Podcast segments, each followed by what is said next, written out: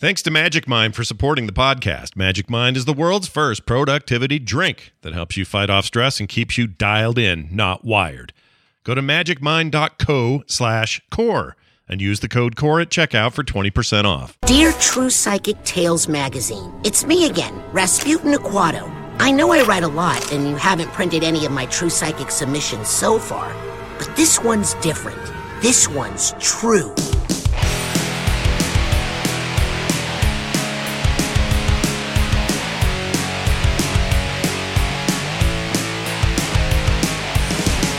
Hello, one and all, and welcome to Core. This is Core, where we talk about video games, stuff happening in and around the industry, and what we're playing, and more. I'm Scott Johnson with Bo Schwartz and John Jagger, and we are diving in today with all kinds of cool stuff.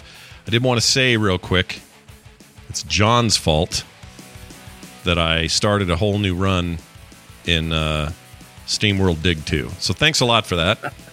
Uh, you welcome. got you got me inspired. I mean, I was already kind of you know eyeing it because you talked about it the week before that you'd gotten it, but then you played some and you were like, "Man, that game looks good." And I went, "Yeah, it is good. It plays good too. Yeah, it does. That game's great. I want to play that again." And so I did, and I got kind of deep into a whole new playthrough. And I don't even need to. I have like almost everything unlocked on another version of it, but I'm like, "Oh, I'm in front of my PC. Let's go ahead. Let's make this happen." Hey, turns out that game's good and looks good. It is good and looks good still to this day. Uh, I cannot wait for their they're they're working on a new Steam World based game. Uh, it's 3D in the sense that it's not 2D sprites, but I, I can't tell what that game is yet. I don't know what they're doing, but the robots look great and they all go when they talk. And you got me all into it, so good yeah, what else do you need than that? Like their art style's great. Their robots are great. Yeah, I, I'm excited about anything they do. They're very, very good. Uh, and also, when you get to Heist, let me know because I want to hear your take on Heist. I'm sure you'll tell us on the show when you do. But uh, Yeah. SteamWorld Heist is amazing. All right, uh, that's it. Let's get right into it and get right to the news. All right, there's a few things going on. You guys like Dungeons and Dragons? We all do. We're fans. You know? Yeah, we do a whole show Yeah. about it. As a matter of fact, That's right. We got one this Saturday. Very exciting. Under Bo's masterful GM tutelage, uh, we'll be playing this weekend. Right, Bo? Uh, that's the plan. Let's play some D&D. So Yeah, we're playing D&D. It's uh, fun. D&D's owner Hasbro, they I don't know if anyone knew that, but Hasbro is the parent company, owns Dungeons and Dragons, a bunch of other properties as well. They're buying D&D Beyond uh, dot com and all of its resources, a thing we use quite a bit uh, when playing our games, and so does a lot of people. And uh, that tool set will now be theirs. I don't know how I feel about it, other than maybe they'll just keep treating it like you know I don't know they'll they'll like Twitch with Amazon or um, that's another good example of somebody who bought a thing and then just sort of let it grow and just gave it money. I can't think of anything, but uh, yeah, maybe D and D Beyond will become even better or worse. Do we have a take? I'm- Do we have an opinion? Yeah, that's the that's the theme of today's show. It feels like looking down these notes is like, hey, sometimes people buy something and uh, ruin it, and sometimes people buy something and make it better. Sure. Uh, sometimes people buy something, leave it alone. Mhm. Um, you you kind of never know what you're going to get. It can kind of go either way. So I hear this and I think, oh, that opens the door for a lot of potential cool things. And then I also go, eh, it also opens the door for a bunch of meddling in something that actually works pretty well. So we'll uh, we'll see. Yeah, Wizards of the Coast said uh, there's a quote from them. It says, "We have no plans to stop supporting D and D Beyond." It's a weird thing to say. right. you You, know? usually you go, we bought it and we're gonna make it better. and We're gonna we're gonna do some good things. Instead, it was just like, well, we didn't buy it to shut it down. Yeah, I don't like that. But it is okay. So there's some historical precedent for this idea. Google does this all the time. Other companies, Apple's done this. They buy a thing, uh, a service, an app, a, a developer, somebody, whatever. And the only reason they bought it was so that they could either take a couple of things from it and integrate it into their own thing that they had plans for already, or they'll shut it down completely so that that little bit of competition is no more and they can go ahead with whatever their plans were. Sometimes they get it thinking they got all kinds of big plans. Um, let's say the Skype acquisition by eBay back in the day, and then they just piddled it and did nothing with it. Uh, I mean, I don't think that's going to happen here. It feels like it feels like D&D Beyond is well, it's the number one kind of tool set in its class. Nobody, you know, they're they're ubiquitous and everybody knows them. I think they really do have an interest in having that angle uh, when it comes to digital play and internet interest and just overall usage. Like that's a that's a powerful thing to have to back up their game. Um, and who knows, maybe leverage that for other projects and p- products that they make. So I'm okay with it. Bo, you worried at all that your your old pals over there at D and D Beyond are about to get all Hasbro-y? We're gonna we're gonna have to play. Uh, well, no, you'd like this. You want a Transformers D and D module? Guess what? I got good news for you. Hasbro owns them now. Yeah, but I don't know if the company making the TTRPG is actually the part of Hasbro family of things. Oh, So it might be a weird licensing thing. could be. But yeah, they own it. They probably could. I don't know what the terms of that deal are, but yeah, maybe they could leverage the technology for other IP. That's a great idea. Yeah, Give me a D and D Beyond of Transformers. That's for sure. I love it. yeah, it'd be great. Um, yeah. Uh, thoughts on this? So I think I'm sure a lot of people assumed because I know I did at first that D and D Beyond was already run by Wizards of the Coast. Right, right? Like that. That's the first thing. So I'm sure some percentage of people reading this are going like, "What?" Yeah, Um, yeah, it's it's fandom that runs it, right? Like the you know those janky ass ad filled site wiki sites that where you go to look up things to do on Elden Ring and stuff, like or whatever game you might play. yeah. It was, was actually company? originally originally in 2017 launched as one of the Curse properties. So Curse Gaming with you know MMO Champion and a million other Yeah. things that was theirs. But then Curse was sold to someone else during D and D Beyond's lifetime, and there was a lot of worry about the future of D and D Beyond when that happened. Yeah, Um, Twitch, right? Didn't Twitch buy him or something? Bought no? I think it was a private media group. Oh, okay. It was it was you know one of these Tencent types, but for Oh, I know what it was. Twitch bought the the game. They they bought a, the portion that was the game mod slash add on updater thing, and then integrated it Oh, into the. Twitch app. That's what it Yeah, was. but Yeah. the but the other stuff was sold. I think Yeah. I don't think it belongs to Curse anymore. The other part was eventually sold to some media. I, we should look it up. I, I don't really know. I just remember the trepidation. There was a transaction, and the fate of D and D Beyond was people were going like, "Oh, ooh, ooh, ooh, ooh." so some of this probably now with Hasbro buying it is to anticipate that response, like to say like, "Yo, this thing's working," and like, look, I used the fourth edition yeah. uh, online character thing. It required like Microsoft Silverlight and shit like that, and Oh, it worked yeah, so I u- janky. I used that too. Is bad. And and it was bad. Yeah. D and D Beyond, first of all, has generated more sales for Has or Hasbro or Wizards of the Coast, whoever, than they could have done themselves. Oh, 100 Like, percent. Yeah. without a doubt. Like, of course, at some point, people they're going to meddle. Uh, we're talking about a Wizards right now in a post Magic Arena age, where they actually developed for their other big brand, Magic the Gathering, developed an actual good uh, app. Uh, computer program like under their name because they are very hit and miss with the jank for every great d&d video game out there there's there's there's a real sideshow of a video game as well and a lot of them are when they do them in house or they seem more close to the source than say getting a big studio to do it to do it uh, and leveraging their the external expertise of a partner Mhm. like Larian for example Sure. Larian's going to make an awesome game you know Dark Alliance I guess that wasn't internal but I don't know that that was panned heavily and I I don't know if it's that great of a game functional the Right. quality uh, you know so that's they're kind of hit and miss sometimes so d&d beyond working and being the phenomenon that it is Yeah. uh they should just be able to maintain it and we're good to go Yeah. Shouldn't be any that being deal. said Yeah. it there's a real there's a real issue and i don't know that they're going to solve it probably uh, their interference is not going to improve it but um it's such a busy ass website you know i think the big thing with d&d it's always been my struggle is yes you need there's a lot of rules and content is in the form of books full of pages and pages of stuff and that helps orient the dm and the players and what they do. It's not without value or merit but it has it's a heavy demand on on players in general. I'm often trying to think if there's a way to somehow you know it would be nice in a perfect world where the laws of physics and and these things that have to work the way they do have to work the way they do.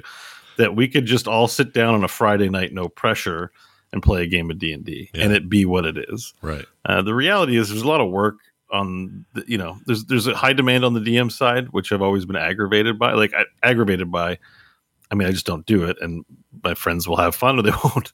Mm. But you know, as we do content for it too, I look at all the super DMs in the universe, and they hire contractors to do paintings and have miniatures and theme songs, and I'm like, I get the enthusiasm and totally do it, but it's just that creates a lot of expectation. You know, the Matt Mercer effect where everybody at home expects their DM to DM like Matt Mercer, Yeah. and when they don't, they're like, "You suck," Mm. you know. And and it, it sort of creates this effect where it's like, it's just people chilling to play a game. You know, no one's like, "Well, you don't behave like Mister Moneybags when we play Monopoly or something." You know, like no one's, no one, you know, like no one, no one's doing that kind of stuff, right? Like so.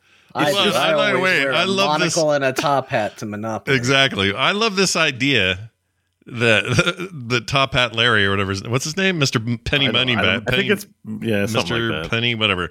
He's he's the DM of that game. That's great. Sorry, you've just really introduced a new idea to me, and I've never. I had in mean, you know, at this point, Matt Mercer is the is the Matt is the Colonel Sanders of of D and D. At this point, like if, if they were to start opening uh, chicken restaurant, if Wizards were to start opening Dungeons and Dragons themes chicken restaurants, I'd expect Matt Mercer there in a bow tie as, as the logo. Mhm. Um, personally, that's what I would want to see. be your he'd be your colonel for sure. I mean, I Right? kind of want to see it, regardless of whether they open a chain of restaurants. But Mer- you know. Mercer's chicken. yeah.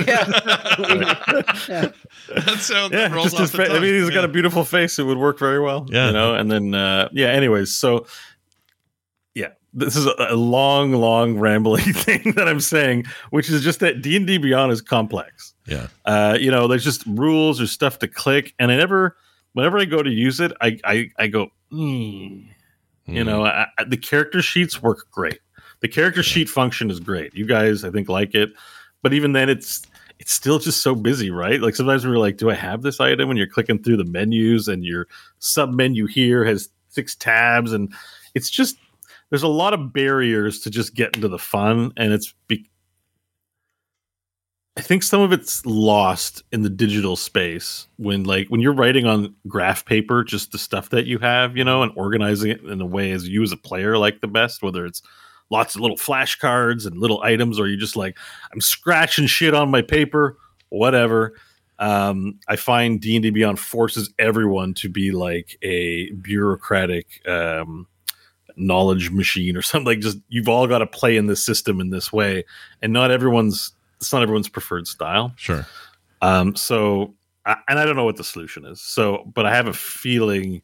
Maybe that's where this could- will change. Maybe the money will be like, look, we're putting like some UX people in here. Um, we're going to let them revamp what the interface is in terms of what the players and the DMs use and see, and let's streamline this and make this faster and this happen behind the scenes so they don't have to think about it.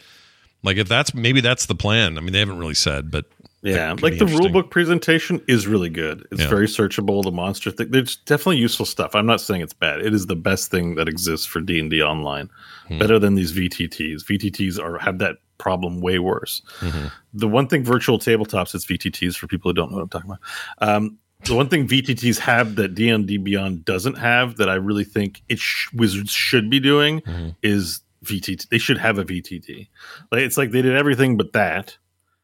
And the problem is, you know, there's pros and cons to every one, but it's their, you know, they're the they're the Coke or Kleenex of the role playing space. I, I would really like to see them integrate what they have into a VTT. But I mean, That is an Yeah. area though that I think they might be able to expand now that they're owned though because Maybe. you could see that maybe there's an issue with you know if they put out a book of maps or something like that or they put out a, a an adventure module you can see wizards maybe being like well we don't want you to put high res scans that are interactive on your website we just don't feel comfortable with you doing that if they own it they might be more willing to go all right here's here's the art asset that's going in the book put it Yeah. on you know a virtual tabletop that we create Mhm. around this system I like that.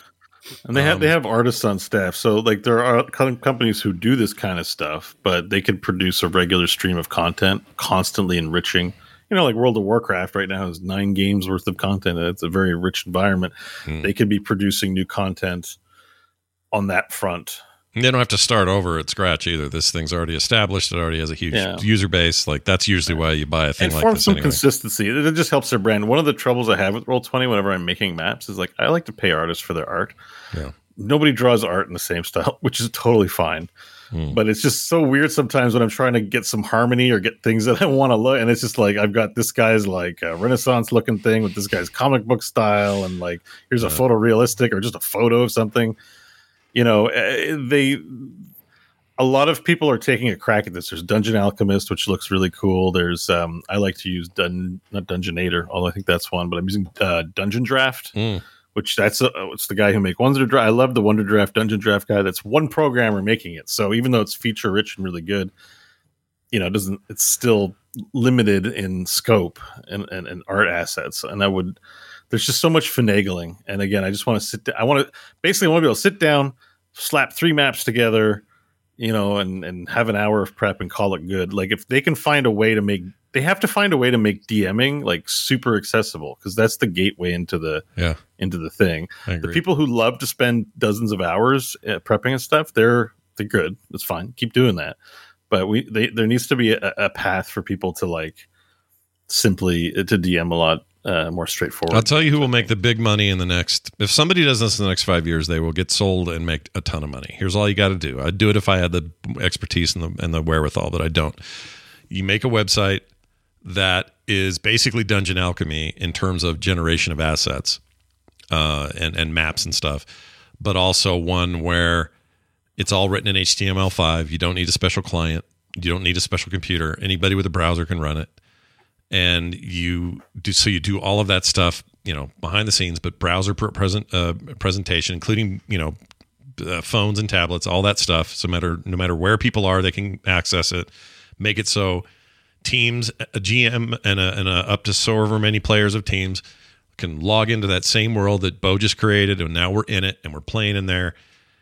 And you make that stuff just so simple and intuitive and then you want to make a bunch of money and have Hasbro sp- uh, throw money at you, I guarantee they'll throw money at that. That doesn't exist yet. Like Roll Twenty is a thing and it tries, but it's clumsy and dirty and slow and you know resource hog and all of that. Like there is a way better way to do this, and part of me is like, sweet, maybe they're going to inject this full of money, and now, you know, they're not even paying that much for it. By the way, one hundred forty six point three million in cash is what they're paying for it, and they have an operating profit right now. Just Wizards of the Coast, an operating operating profit of profit of 547 million in two, uh, 2021. Overall, with stuff that includes Magic, they did a billion dollars for the first time last year in operating uh, in total revenue. Yeah. which is a Yeah, lot they're for them. globally. They're globally recognized brand. Like even Magic, you know, played the world over, man. Yeah. So anyway, Um, we'll see. So so the um yeah, they have a big opportunity here. And it this gives them access to the money hose. Now I do pay a sub Yeah. on D&D Beyond. I've paid it since we started playing. Like I've had it for 4 or 5 years now to get access to DM and tools and sharing content. Yeah. Um enrich that sub for p- people to to get access to all these things we're talking about too. Like the you know, the money hose is the money hose bringing more people into play, making it accessible. Like if I was to show someone this site that wasn't into D and D, and be like, so he- like just go to D and D Beyond and look look at like open up that top menu. Like holy shit, there's 500 books, 500. I'd be like, I, I need a degree. Mm-hmm. That's a lot. to- you know, like this is D and D. And the way you bring people in is you just play with them and show them why it's fun. But some people will still be like, okay, like um, you know, you're playing a wizard, so it would be helpful if you knew how your spells work. And then they see like the thing for their spell, and it's like two paragraphs, and you know, It's daunting. Can be. Eh, it's just it, it is a game that requires effort. There's no simplifying it for everybody, but if there was a way to make it approachable, Yeah. there's a big there's a big live stream happening soon too. I'm wondering if they're going to announce something big. Oh. it's just Wizards is? Wizards of the Coast is doing it. Uh, no D and D like the the D Oh. and D. There's It's a D and D live stream. It's not Wizards. I mean, it's Wizards and Hasbro, but it's not concerning their other Oh, gotcha. franchises. Okay.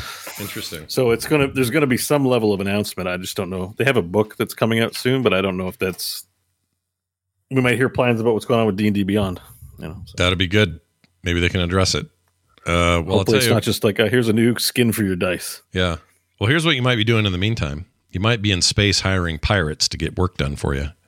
Yes, that's right. No Man's Sky dropped another big free DLC, and uh, it's called Outlaws. Is the name of the update, and it seems pretty neat. Um, you can haul contraband, be a smuggler, that sort of thing. Hire pirate wingmen and fly a new class of starship. And there's a bunch of new ships in that class, uh, which is pretty exciting. You can also wear capes.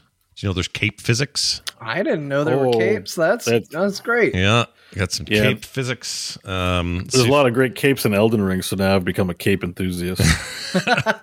there are pretty good cape physics in It's on Elden board Ring. with it. Yeah, Yeah. I, I, I will say that that is absolutely true. Um, so for the chat, I'll play a little bit of this video. You can see this cape physics. This guy running with his cape looks like a proper cape, maybe a little floaty, but he is in I did space. see the video. I guess I I guess it just didn't strike me that there hadn't been capes in the game before. Um, but you're right. Yeah. It's new. Yeah, Uh, I get excited whenever No Man's Sky does a new update. Um, it's been a few updates now since I really dove back into the game, so I think this is a good one. I have heard rumors that uh, there might be some bug fixing that needs to be done. I heard a few reports of players getting attacked by hordes of pirates Oh, uh, which sounds great. I love when things like that happen. But um, uh, no, this is this sounds really good. I know they did a lot of work on ship to ship combat for this. Yep. So maybe my uh, stoking the furnace method of recharging your ship's batteries, uh, your shields, will be gone and fixed and better. I hope so because that's the one thing about ship combat that I hate. It's like, oh, I'm in this cool ship fight. Oh, my shield's down. Gotta get out the shovel and put some more coal in the furnace so I can have a shield on my ship. yeah, Like it's so dumb. yeah. But I do I, I love No Man's Sky. I think I think this game is great. It continues to grow and and just seems cooler. So uh, I'm really looking forward to getting into it. I just I had too many other distractions this week. It was the thing that I constantly said I was going to give a try and never got around to. Yeah, and this this one also claims that they've re well you you alluded to it, but they've revamped that space um, uh, combat stuff entirely. Like re, I assume revamp means revamp. They've redone it, so there's a bunch of new effects, but also how it controls is different. That's one of the weakest parts of the game, I think, up to this point. So I'm excited to see that. Uh, and also uh, quests where it's like, hey, we're doing some dirt here in space. I'm gonna take these uh, gargle blaster ding dongs from planet butt muncher and i'm going to fly them across the universe and i might get in trouble for that but it's okay because i'll get huge money when i take it. I just like these clandestine piracy space thing. Is totally my jam. So uh, i'm very excited. You can also do ship to ship combat in planet's atmosphere as well. And you can raid or pirates can raid your settlement. So that was put in a couple of patches ago. They can now raid that thing. Um, and they say flight accessibility has been significantly improved with an auto follow mode and some other stuff for those who don't want to get too controlly with it. Anyway, space space crime, man, space pirates. yeah, I'm definitely curious. I'm going to go and take a look because I got my new sweet PC. Yeah, I've been playing Elden Ring on my Xbox still, so uh, as we'll discuss later, I- I've finished that game last night. Um, so I'm looking forward to playing PC games on my new PC. yeah. It says literally in our notes, finished Elden Ring. Let's find out what that means later because No, I saw it happen. It's true. I know Yeah. it's true. you know it. You know what happened. Um, Yep. All right, what else we got here? Oh, don't sleep on this if you never played it because it's stupid dumb not to grab it for free. But XCOM 2 is uh, free on Epic uh, this week and this week only. So if you uh, well that and I think the uh, Ethan Carter or Ethan, what's the one the walking simulator spooky game? Uh, oh yeah, the vanishing of Ethan's Ethan mom. Carter. yeah, is that it? Okay, Yeah, I think so. vanishing of Ethan's mom. Yep, Anyway, she's gone. she's out here. of there. Those two games, but in particular XCOM 2 free on Epic. I mean the game's uh, you know no longer a, a new game, but still one of the best things ever made. Oh yeah, if it does, I don't know if it comes with the expansion or not, but get the expansion for it. The expansion is uh, well worth whatever they're charging. Enemy for. Within, is that it? Yeah. Yeah. Uh, no. Oh no, no, I'm sorry. That's the Uh, name of the first game. Um, what is it? I don't know what the expansion was, but you should Shadow- get it because it's really good. It it basically changes that game into a much better game. Right. Now, usually when it's on sale and stuff in other places, I think it was on the spring sale for Xbox. You could get it really cheap. Those all came with, oh, War of the Chosen. Right? Oh, War of the yeah, War Yeah, of the Cho- yeah. Cho- Chosen. Chode, the Chode. War of the Chode. I Um, know that, that the expansion really makes the game. That's the that's the one thing is they're giving it to you for free. And it's like Yeah. But the expansion's cheap. So get the free p- bit, the base game, Mm-hmm. and then add the expansion. And if you're okay with the Epic Store, you know, Bob's your uncle. So go for it. I already own it in like three places, so I'm good. yeah. Yeah, yeah. I have it on Steam. I have it on my Xbox. I have it on my PlayStation somehow. I don't know how I got it there. I didn't buy it. It's just there, and I'm and it's installable. It must be from a previous purchase I made on the PS4. I just don't remember. Um, and uh, that one game that Phoenix, uh, the XXCOM people made it. Phoenix Point, yeah, Phoenix Point. Pretty good. It's on Game Pass. People should try that game if you like XCOM and you're sick of XCOM 2. Phoenix Point's pretty good. Didn't launch good, but it's better now. All right. hey, check it out. Elon Musk. I don't know why I'm bringing this up, but so we can have a similar conversation to the one we started with. sure, I guess so. Elon Musk has offered two thirds of an Activision Blizzard for Twitter. He wants to buy Twitter for about 41 million, a little more than that. Um, uh, it's like a legit offer. He wants to buy it and run it. Um, and a lot of people are all over the place on this. There's, you know, if you're a if you're a Musk Muskrat or whatever whatever his followers are called, uh, if you're super culty about Elon Musk, you're stoked about this. Um, other people are concerned what it would mean, and my take is, I don't know. I feel like if I was a billionaire with that kind of money to throw around, I'd probably try to do some stuff that's better for humanity. So I, I kind of have my own little bent on this. But yeah, uh, there you I go. mean, it's, yeah, it's kind of it's a funny thing. I think it's just a funny thing for a, for for a person to be like, "I will buy your bajillion dollar company." It's not like this, like Microsoft buying Activision Blizzard. It's like Microsoft is an entity, a conglomerate of blah blah blah. It's a thing. This is just like it, it could be like uh, you know. Hiccup Joe down down. if Hiccup Joe had is like, oh, I gotta buy that Twitter. I got eighty seven billion dollars. It's Yeah. like yeah. but what's what's notable is this this is a legit offer that someone is able to just do that. Um, I don't know what the point of it is. That like, anyways, everyone has Right. their own interest. I just don't see like, like I'm just like why. Yeah. Nobody likes Twitter. Like, if anything, you ever everyone's always like Twitter should do this. Twitter should do this. No one's like, you know what's great about the world today? Twitter. like, I've never heard anyone say it. I've never seen anyone tweet it. Um, I don't know why anyone would want to buy it. I think it's you know well, it's his, a fine service. I you know whatever you can communicate. It's text. It's distributed text messaging. Um, I'm sure it has important cultural value. I'm not trying to diminish that, but like I mean, basically, You this know. is his take. He wants to take it and make it, in his view, it's not nearly free speechy enough. And basically, despite being the guy that was trying to get someone on Twitter shut down for tracking where his plane is all the time, um, he claims he wants everybody and all people to say whatever the frick they want on the, whatever. He's service. full of shit, just like everyone else, like in the world, and I, I mean everyone. yeah. But like it's it's so here's the thing. We grew up when the internet was a place like we think of the internet as this place that companies run that we get to participate in. Mm. You have we all have the internet. yeah. You can start a server, you can make a page people can look up, and you can put whatever the F you want on it. hmm Okay, well, we're, we're not that is free speech. That is free open internet Yeah. by saying like oh because they can't post x on youtube or on twitter you're basically saying those sites are the internet which they've done a good job of indoctrinating us to daily habits but that's on us. Like why am i going to youtube every day? Why don't i go to geocities.com slash transformer fans? Like you know or something like the internet is the, the places you can visit on the thing. Yeah. and so like we're confounding a site with what the internet is and forgive my use of the n word but it's the normies who've come into the internet who don't understand computers that much who have a simplistic view of the internet and we've all gotten in the habit of visiting these sites too because i know better but and that's the architecture now of what's there Right. we've centralized our behavior and given these places power but like really you know, Scott has a website. He's got frogpants.com. He can post whatever the hell he wants. Yeah, I can there. put whatever I want up there. Elon Musk can't tell him, you know, they can't take him off of Frog Pants. Well, they can if I do something illegal, but yeah. Well, Um, you have a hosted, sure. Yeah. I'm not talking about that. That's And that's, That's by the way, he stuff. mentioned that. He said, any, you should be able to say anything that's legal, uh, which is funny because, again, he was.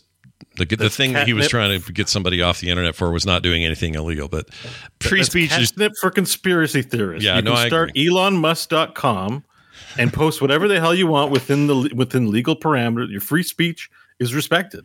If the host doesn't like it, host your own server. You can get a computer and you can host it from your own PC. Probably you'd have to, you know, you have to learn how to do this stuff. yeah, But like the idea, it's like saying I'm renting a storage unit, so I should be able to put whatever I want in there, including my collection of tigers. They might be like, "Eh, tigers are against the terms of service. You can't put tigers in your storage unit." Be like, "I thought it was a free country. I own tigers." yeah. Like- His argument, like, by the open way, your own garage. You have a yard in your house. Rent, get a garage. I'm with you 100. percent. I'm with you 100. percent I just there are people and him himself who who think that this is different because it's now a town square. He's playing a different. He's playing a different game. I know he's not But- even He's in the playing same. a here's the- different game. He tweets and stock prices go up and down. He is on some other shit that you and I, uh, most the rest of us aren't. Yeah, And and and he's having he's having a good time. yeah, But see, like what Bo's saying is exactly right. Like, if he really cared about what he says he cared about, and if he thought, if he genuinely thought that it was in everybody's best interest, he would go make elonmusk.com Mhm. and go hey here's the here's a real social media platform for people that want to be able to say whatever they want and he would go he would hedge his bets and go yeah more people want that than don't i'll beat twitter at their own game by providing what people actually want yeah. you buy twitter because at the end of the day you know what you're selling is horseshit and not what people actually want and you just try the hostile takeover bid of like well if i buy twitter and i get it then i can do this and claim it's for this reason even though it's actually not in people's interest but that's what i'm telling them it is Yeah, yeah. I mean, look, Yeah. the way uh, there's a million ways to take uh, uh, this conversation, and certainly people are already doing that. Um, I think that this is probably. I mean, he's now a major. He's now a majority stakeholder in the company anyway. He bought ten point whatever. You know, he's it's it's not a controlling share, but it's the biggest share. It's the I read biggest that he, if share. he doesn't, they don't make the purchase. He's going to sell his shares. yeah, and he that will. was part of the thing. And if he does, you know, I, I don't know if that means he'll sell them up or down. I guess what I'm saying is these we we now live in a time where not, nobody I can't take anyone seriously, I, even billionaires. I just can't take them Well, seriously. we're all we're all yeah no we're all getting uh, uh, gaslit on some level, not intentionally, not conspiracy theorists. There's just Yeah, there's a collective there's a collective like where's the study? Prove it. You don't know what you're talking like there, there's a collective mistrust that's going around that we're tr- actively trying to solve right now. And i don't want to contribute to the problem by saying there's a you know it's a problem it's the end of the world. No. it's just it's new technology it's in everyone's hands and we're being a little irresponsible with it and we all uh, no one wants to take blame for it but are have very smart about blaming other people yeah, and certainly rich people, uh, you know, sticking their fingers in things, uh, you know, whatever side of the political spectrum you're on or whatever your point of view. Um, it's difficult to have a conversation with, I don't know, how many people you guys got? 300 million? Uh, we got, you know, 60, 70 million, right? Like we got a lot of people Yep. and a lot of people want to have a voice. Yeah. And if everyone's to have a voice, like you just can't read it all. And then not everyone's good at what they do. And not everyone has, you know, so there's a, it's a big mess of communication. some wisdom drops tonight from Bo And, from up uh, north. This is good. you know yeah well I, i've been thinking a lot about this because i would really like to stop you like that's like this comes from a genuine place i like computers video games and internet i would like to stop using twitter youtube instagram facebook all the things we think of as internet because i don't need them they weren't there when we started when i played planetside back in the day i didn't need any of these services i don't know why they're in my life and I, I view them the same way as i view my cigarette a day. like i open my phone i check twitter i'm like why am i on here Mm. I like speaking with listeners. You know, that's Yeah, my, that's the like only too. reason I haven't closed the account. Facebook, I'm never on. I'm not on any other social media sites. I never close my profile down because I guess I'm trying to make a career out of this, and it seems stupid to be saying the things I'm saying. When they're like, how are you going to find my podcast if I'm not on these places? But like, I'm just being honest about it. I don't like any of it, you know, Yeah. and um, it's it's I, I don't have a good solution, but I just feel that this whole idea that Twitter is a has become this place where only the only place that good conversations can happen. I'm pretty sure Discord is a better place to have com- like I, there's an ADHD group I'm a part of. There's a, a diversity group I'm a part of. There are all kinds of little segments and communities that deal with things a lot better than the communities tab does on or or the NFT audio tab on on, on Twitter does. Like Twitter is not working very well at all. It's just there because it's quick to get to on your phone, and we don't have a better option. By the way, I'm going to use that. I'm going to use that as an opportunity to to to promote something I did on Discord that I'm so far very happy with. We'll see how it goes, but kind of low key, not a huge deal. But if anybody listening, if this sounds good to you, I started a, on the Frog Pants Discord. Started a server called or channel rather called Frog Pants Do Gooders, and uh, here's the idea. It's really straightforward. Purpose. Perform acts of kindness and good wherever we can, even uh, uh, sorry, and whenever we can at home in our communities and online. Think of it as a place where it's like almost like a support group, but instead of weight loss and book clubs and that sort of thing, this group is about sharing acts of charity, helping with, uh, with ideas to that end, encouraging each other to do good. Once a week, everybody gets in there and says, What good thing did you do? No one's keeping score. So if you didn't that week, it's fine. It's totally fine if you did or didn't. Uh, we just want to encourage it and share our stories with each other. Um, it's important you made the effort, but again, nobody's keeping score. Uh, at all other times, it's a place for members to give each other ideas on specific acts of kindness people are planning, as well as a place to share how you feel and what you hope to do moving forward. Uh, I finally said this in there cooked uh, dinner for a sick neighbor. It counts. Left a positive note on the table for a very busy server. It counts. Put an elderly lady's garbage back uh, or cans back after trash day. It totally counts. Small things, large things, everything in between. It all counts. Anyway, if you want to be a part of it, it costs you nothing. There's no lockout for passwords or any of this stuff. You just go join it. And uh, I'm. I think we can actually do a little bit of good. It doesn't have to be a lot of good. I just I'm sick of a world where everybody's yelling into the void and can't actually do anything. So let's put I a little rubber to the idea. road and do it. Okay. So thank I love you for I love this idea. This is amazing. Well, this is yeah. you should join like up as well, Bo, because you do a lot of good as well. So stick your head. I'm not in there. the Discord enough. I should. Or just your whole overall Discord uh, unit is great. my Discord unit. Ooh. Your Discord Talk more about the Discord. unit. yeah, more on the Uh, unit. Uh, it's great. Um, I, I have to say the same thing. Like Discord has, imp- like I've been slow to kind of adopt Discord um, because I just there's something about it I don't like. I don't know exactly what it is. I think it's just I get notification anxiety, and Discord loves to give you notifications that there's something you need to look at. It, it's just very hey, look at me, look at me, in a way that I don't enjoy. And yes, I know you can mute it before everybody tells me. I, I know I shouldn't have to work to get it to be quiet though. I should be able to invite the level of uh, loudness to me. But Mhm. that gripe aside, um, I've been slow to get into it. And yesterday on Twitter, for you know what we do and how we make money and how we make a living purposes, um, you know, I I posted just a, a very vague, but I just said, hey, I'm not doing a stream tonight, doing an taking an R and R night. Yeah. And the truth behind that tweet was. I was in the middle of heavy depression. Like Yeah. I wasn't feeling good about what I was doing. I wasn't feeling good about my life. I wasn't feeling good about anything. Yeah. Like I was I was bummed and I was down. Yeah. And out of nowhere, I don't know if this person necessarily wants to be called out or not, but I got a message from a listener. Um we'll just say Nate. All right. it's Nate. not it's not exactly a made up name, but we'll, in case they want to be anonymous, we'll just say I got a I got a message from Nate. Right. and uh, they they basically just said you know hey i just want you to know this is what i've been going through.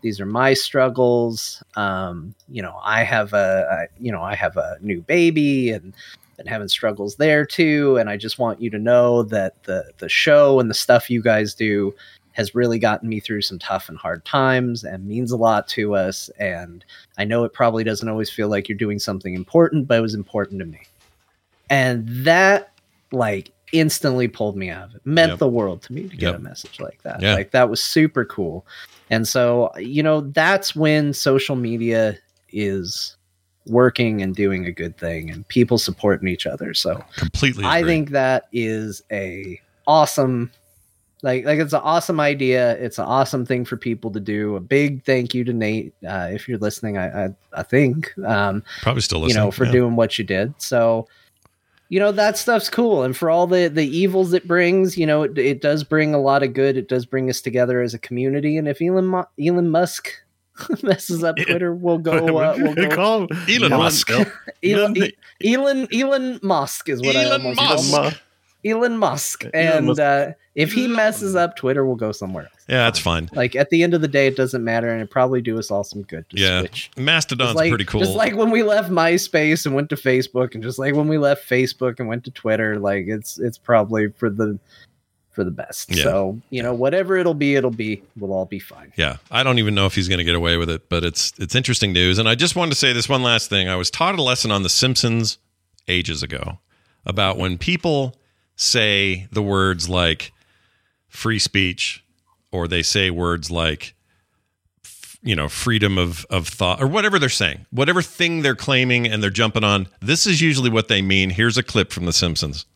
All thanks to teamwork. Yeah, my teamwork. When Car- Carl says, "Yeah, my teamwork," that's what they're saying. They don't really mean it. When they say free speech, they mean theirs. They don't mean everybody else's.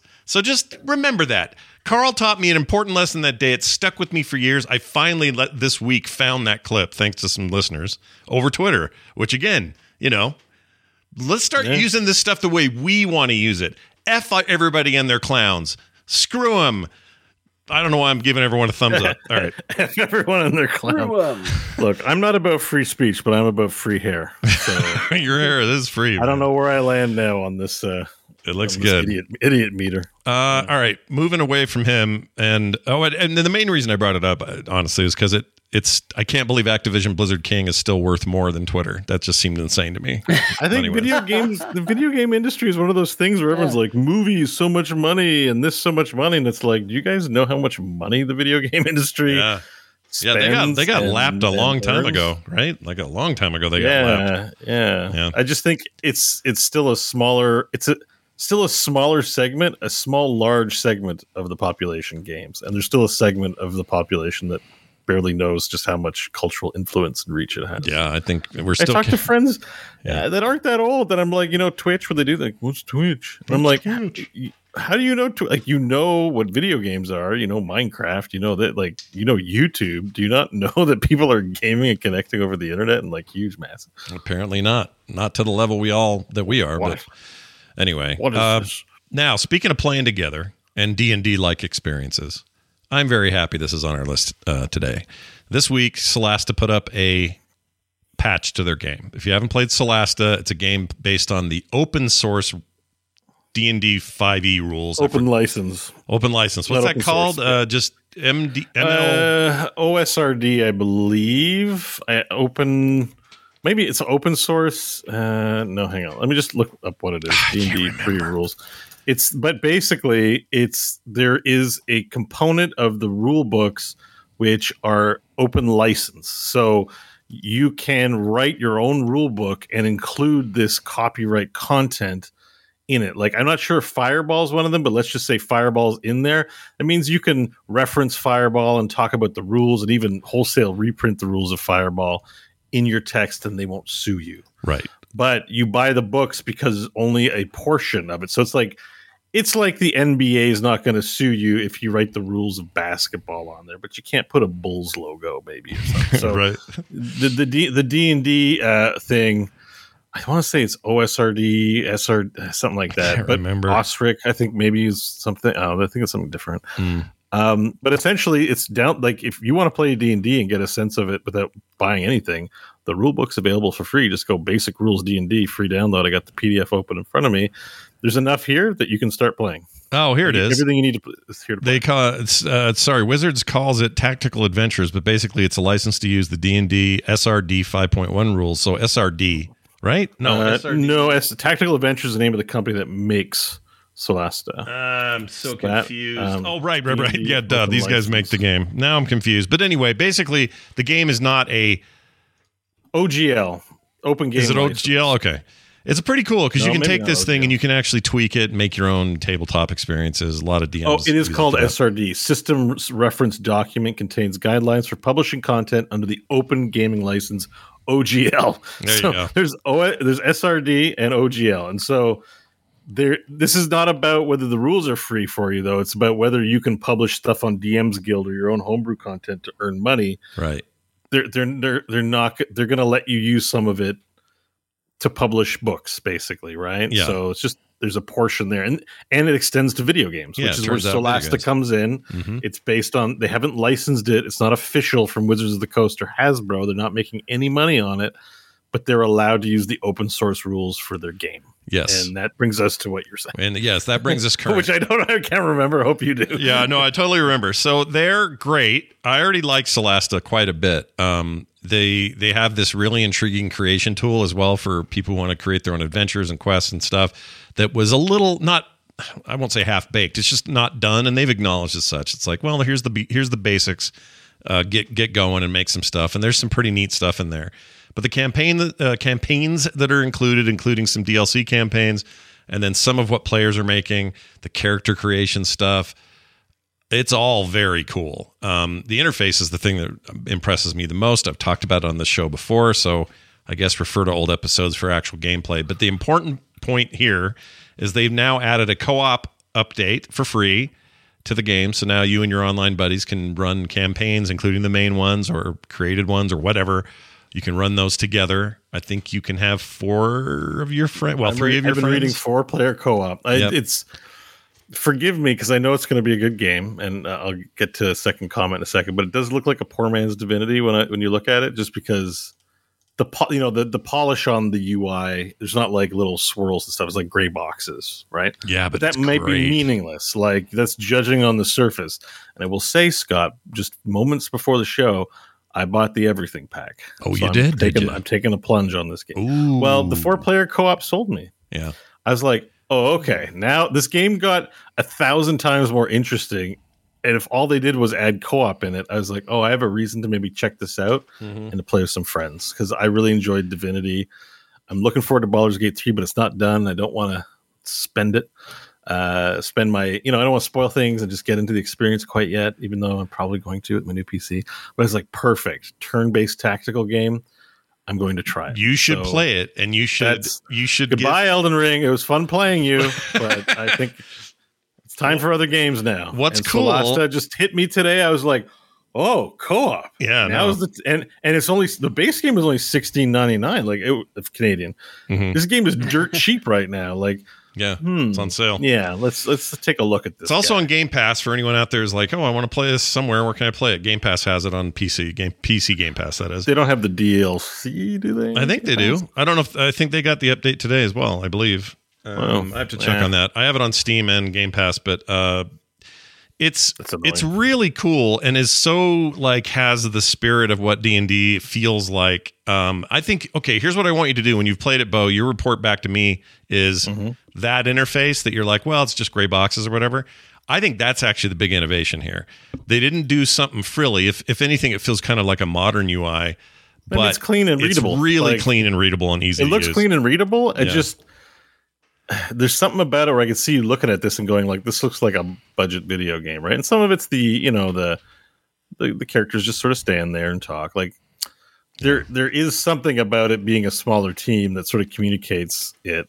The environments are really cool. The characters But are a little stiff, but the I, I think you'll like that interface. It sold me so hard. I love how that. It's plays. surface level judgy. Like I, you know, I definitely know that games uh, can be way better than what they look like. Uh, so not to judge based on that. Yeah, and uh, I watched some gameplay today, and I'm like, and her, your recommendation resonated in my head. Scott really liked this. yeah, Um, Scott's usually right. i you've never steered me wrong before. yeah. Um, it's only going to be a taste thing. It won't be this Um, one so- then. I think Yeah, this, no, this I one will not send is- you down the wrong pipe. You're going to be like, oh, this is like real. De-. In fact, if anything, it's going to make you frustrated that this isn't a tool we could use somehow for our campaign. Because that's I looked what- into that. yeah. I looked into that Yeah. today. So yeah, I guess we can't, eh? Because the way dungeon, it's to make a campaign, but it's just within the context of the game. There's no like. I mean, you can DMing it. roll. You can roll characters. Correct. so the DM can can't make control a world. the DM can't control the stuff exactly. in the world. Exactly. And if they ever in- introduce that, that makes a whole new conversation around this game because that would be incredible. And I know that that was an attempt. They attempted to do that with Original Sin 2. Other games have tried to do this. Famously, uh, uh, what was the what's the old Bioware game? Can't think of it all of a sudden. Neverwinter Nights. Neverwinter Nights. Yeah, that there was an attempt to- have tools and things that were kind of DMish and and whatever, and it worked to some degree, I guess. But in this in this case, it's a little bit more focused on, you know, the D and D experience. But hey, it's a video game, and it's great. I would highly recommend it to anybody who hasn't tried it. It again, it's on Game Pass. I don't know if they got the extra stuff today. They did get the free stuff. Yeah. Um, and I'll be know. streaming some at some point. So I don't know. Uh, come check out the stream if you want to check Yeah, it yeah. out before then. Yeah, exciting stuff. Uh, the creator tool is also getting a massive update with like quest creation, and I'm going to mess around. And it's like it's live. Because usually you hear something like this, like, oh, how long do I gotta wait? I'm like, oh shit, it's all out. Mm-hmm. Yeah, it's like it's right one of those things where like you're happy you didn't pay attention to it because you're like, it's here, Yeah. it's Christmas today. Like, all right, for this game, let's go. yeah, it's pretty cool. So hopefully I enjoy it. Hopefully Yeah, if you do, we and then you like it enough, maybe that's the next game we all uh, put our heads in. I don't know. Uh, I like- okay, I like the co-op multiplayer. tiny note that is mostly self-serving for me. Uh, Shipbreaker is coming out of early access on Steam on May. Was it fifteenth, sixteenth, something, somewhere in May, early May, mid May. So that's good news in its own. That means no more resets. It means I finally get my ultimate uh, chore core game ever and play it as much as I want. Super great. But also, they announced that will be a Game Pass PC day one release for anyone who doesn't have it. So if you have Game Pass and you were always a little curious about Shipbreaker and me raving about it on this damn show, now is the time. Well, May. Are is they adding time. any multiplayer? I don't know. That was not part of the announcement. There's a new trailer out and some other stuff, but I don't think I saw anything about that. Now they may have some plans, some some roadmap stuff I, I haven't seen, but that would be co-op in that game would be very very cool. I mean, Do you know if, uh, with it being part of Game Pass now, that confirms that it's part of the Homeworld universe? Uh, I don't think so, but that's a fair. Who owns Homeworld now? Oh no, that's still um that's Gearbox. the Gearbox. Gearbox. Yeah. So I don't think I don't think it confirms it. If anything, oh, okay. it confirms Gearbox. All all of Gearbox is Microsoft's buying Gearbox. Confirmed. That's it. That's that's what we've. No, I don't know. Wait, whoa, we figured it out. I we have saw behind Homeworld the 3 curtain. wish listed. That's coming, right? Yeah, Yeah. I think so. It's why I have Homeworld 3 wish listed on Steam. So I yeah, that exists still, right? It's still a working concern as far as I know. a vaporware. Uh, yeah, uh, I, I hope so. I hope so as Although well. I bought Homeworld Remastered because I never played one and two, and I still haven't quite got to it yet. But I'm yeah. And I don't way, know what the fuss is about. well, by the way, if anybody out there bought Shipbreaker, either on my recommendation or otherwise, don't feel bad that now suddenly you could have had it on Game Pass. It was still worth everything you spent and done in there. Okay. Yeah, and What if they the haven't way, launched it yet, though? What if they bought it and they haven't launched it yet? I mean, they. that's a good point. If they bought it, oh, because John bought it and hasn't played it yet. That's what you're saying. well, I haven't played it yet either. I can theory could return it, I guess, but. Here's the thing. Here's the thing about Game Pass. I'm trying to cancel it. Yeah. Wait, what? Nothing. I'm laughing at just the whole the the this. I hadn't considered this idea that some people may have bought it and have been sitting on it, like waiting for. Especially because you keep saying, well, they're going to reset the progress. I'm like, well, Scott will put up with that because he loves it, but I'm not going to put up Yeah, with that. exactly. So you've been sitting on this thing, not unwrapping it until then. It's- But but like Bo oh, said, you tell me probably. Shipbreaker. I don't. I got confused. Oh, Sorry. what you what, were what were you talking about? I don't even know anymore. some, some, I think something broke in my head while you guys were laughing. I don't know what happened. You might have thought of Solasta because it is on Game Pass still. That might be what you thought. Oh, maybe that's about. still in my head. Yeah. Uh, yeah I was thinking of Sol- like, okay, that's where my head went. Was like, oh yeah, I could return it. But at this And I was gonna- price, I was going to be like, well, I'm not going to return it because I'm going to end up paying five times the price. for it. And it's like we're talking about something else, Bo.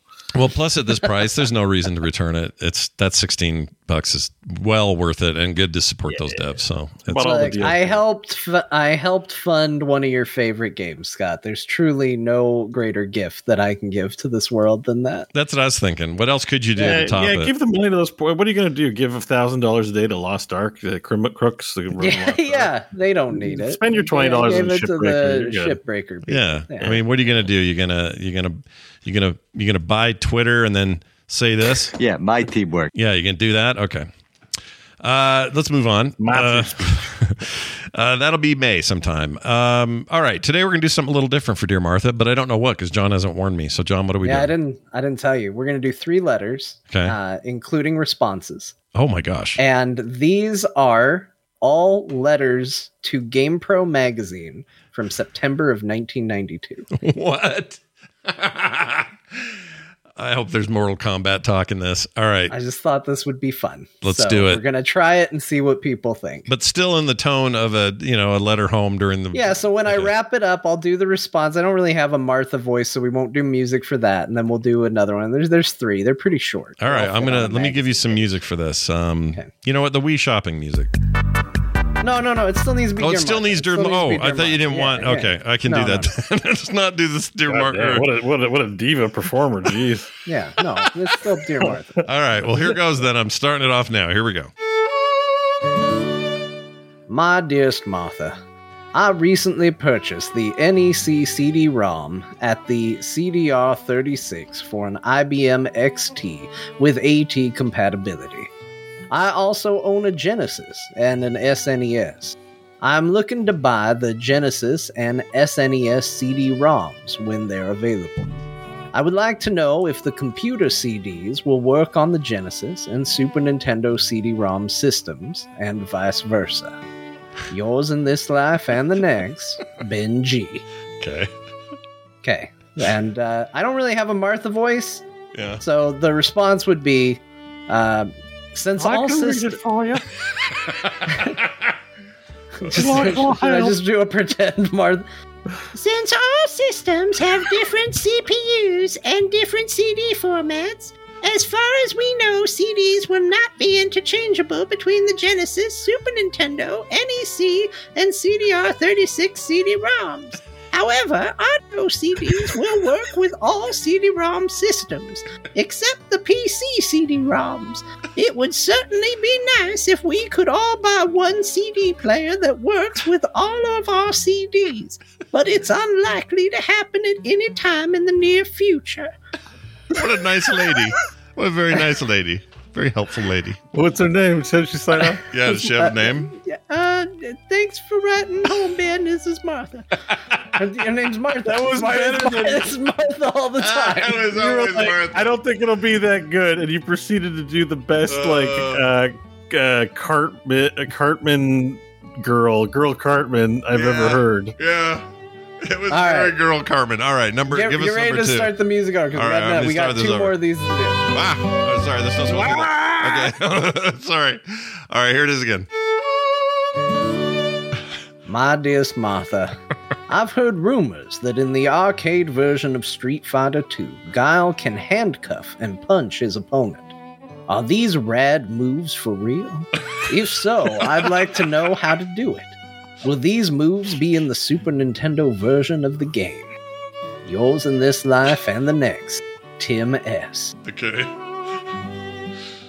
And now Martha. Dearest Tim, in some versions of the original Street Fighter II coin op, Guile can handcuff his opponent by doing a flash kick while throwing his opponent using the strong and forward buttons. This move was a bug in the software. It's been removed from the new arcade versions of Street Fighter II, as well as the Champion Edition. This move and the disappearing Dhalsim, another bug, are not in Street Fighter II for the Super Nintendo. Yours in this life and the next, Martha. Okay, wait. I have a very quick question. How is the handcuffing a bug? That's in a deliberate thing where he does a thing with handcuffs. That isn't a bug. That doesn't make any sense to me. It's a terrible explanation. I don't know. I'm enjoying this journey of nonsense. Oh, it's amazing. It's amazing. So, what did you get some internal emails at Nintendo customer service from 20 years ago? Or No, this is just what they published in the magazine. This is great. This is great. oh, All right. okay. This I is went, from on a, went okay. on a little kick of looking at old video game magazines These are on great. stream, and it's just led me down this path. I'm obsessed with it. These I are love it. All right, you got a third one, right? One more? Yep. Yeah, All right, here more. comes. My dearest Martha, how can I buy a virtual reality system? I'm very interested in getting one. Yours in this life and the next, R. Robinson. My dearest R, hope you've been saving up your bucks. Currently, a virtual reality system's gonna run you something like $60,000. To date, the only unit available is Spectrum Holobyte's virtual coin op system. See GamePro Cutting Edge March 92. If you manage to buy one, give us a call. We'll be right over. Your love, Martha. These are amazing. Are these actual out of great. magazines that you found, or did you find them online, or what? Yeah, found them online, Oh, that's archived. Great. That is like so old great. Nintendo powers and stuff like that, Yeah. right? Yeah. Yeah, and like uh, what's that other one? Game Pro. Game Pro is a big one. Yeah, Game Pro. I think those Uh, were Game Pro, right? Yeah, those game those game Those are Pros. GamePro right there. Sorry. of uh, 90 I was having mind blanking issues at the start of when you were explaining some stuff. it's all good. I, uh, I, I Sorry love if I it. missed details. It makes me want to go like dig out all my next gen magazines and stuff that I used to have that are so not next gen the way that they thought they were, but I love those magazines at the time. Anyway, all right, that's cool. Hey everybody, we're all looking for more focus. We're all looking for a way to, you know, pay better attention to things. Magic Mind. Oh man, the organic way. I love Magic Mind. Uh, I noticed that I played games better when I've had a Magic Mind. Well, let me explain, okay? We're teaming up with Magic Mind, and they're offering you 20% off your order when you go there. Go to magicmind.co slash core and use core at checkout. Uh, I love my morning ritual when I get ready for TMS, my evening ritual when I get ready for this show for core, and I've decided to add Magic Mind to my day, to my daily routine. It's been so much more productive every single day since. Easier for me to focus on stuff I need to do, not getting too uh, you know distracted, less procrastination.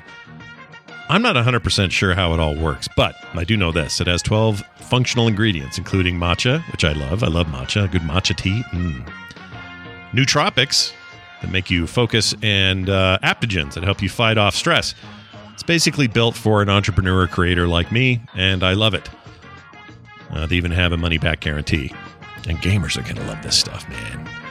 They're also featured in Forbes magazine, and we're called Silicon Valley's new morning elixir because of how the founder, James Beshara, I believe is how you say his name, he became the de facto nootropics guy in Silicon Valley even before starting Magic Mind. So if you're like me and you need that extra productivity focus and easier way to get into the creative flow state, I would definitely recommend you try out Magic Mind. You've got nothing to lose. I really do like it. I take it in the morning. Uh, it's just a quick shot, you know, sort of bracing and invigorating. It's got that matcha tea flavor, so if you already like that, you're in good shape. And um, I don't know, it just gets out, it cuts out brain fog, and I do tend to procrastinate certain ta- tasks, and I haven't been doing that lately. It's been great. I think anybody out there making stuff will benefit from this. But even if all you're trying to do is make the high score, get it, gamers? Then uh, Magic Mind might be for you. So up your performance, get their money back guarantee. Any first purchase will be refunded, no questions asked. If it doesn't meet with your expectations, go to magicmind.co. That's .co slash core and use the code core at checkout for 20% off. It's that simple. Now, time for this. The games we're playing this week. Ladies and gentlemen, I finally cracked open one of the great games of 2022. At least I was told it was um, by a lot of people. And uh, Hold, hold on, hold yeah, on. Go ahead. I gotta interrupt. Go. You gotta ask this before you start. Go. Did you beat any games over the week, Uh, I beat no games this week. No, be- no games were beaten. okay. Yeah, in How's case Ghost of Tsushima going? yeah, that's going Ghost of Tsushima? I did. I did pop in there. I also played a bit, a little bit of Spider Man. I'm not going to bring those up this week just because you know same same stuff. Spider Man. Oh yeah, a little bit. My, I remember last week I went. Spider Man a little bit. No, I didn't finish it. I just played more. Uh, Okay. In addition to what I played the week prior, uh, it, it- I will bring those games up again if something a significant happens, or b I I beat them. So that that will happen. But it ain't. So John, don't ask again and Yeah. embarrass Scott. I'll bring them up again if something happens. Okay. Uh, yeah, dude. dude, listen, I'm committed. I'm getting that Tsushima done. It's happening. Look, I'm just making sure that Scott keeps his promises. That's It's all. just Yeah. fun to tease Scott. About It is fun. That's all it It's is. totally Don't- fine. You don't have should- to finish anything, Scott. Yeah, but you could, but I, but it doesn't. I, I take no offense to any of this. It's all good, and I do want to. There are there are some games I do want to beat. Those are two of them. Anyway, so I finally cracked open uh, uh, Psychonauts two because I was sick of hearing about how great it was and how I missed out, and I thought, well, why don't I just try the game and see if it's good? Turns out that game is quite good. Um, I'm I got significantly far in it. Uh, will I beat it? Probably, maybe one day. But uh, I played Yep. I played enough to to say that I that I think it's very good. I loved the first game back on the original Xbox and PS2 is where I played it. I think maybe it was PS2 not Xbox. I don't remember.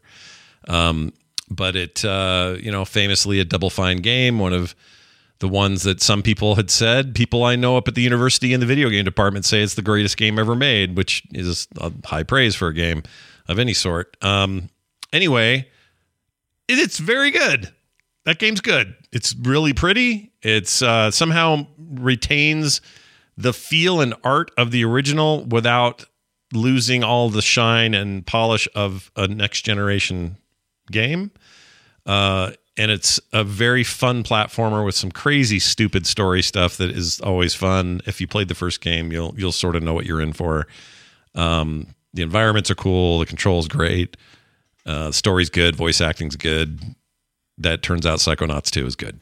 That game is good. Yeah, so it's the same sort of deal where you go into people's minds and that's the the levels kind of thing. Yeah, your levels, the the levels you enter are the brain or the minds of of either your enemies or sometimes people you like or sometimes someone I don't want to give too much away about the story, but somebody may get lost and you got to find them and they're they're in their own head.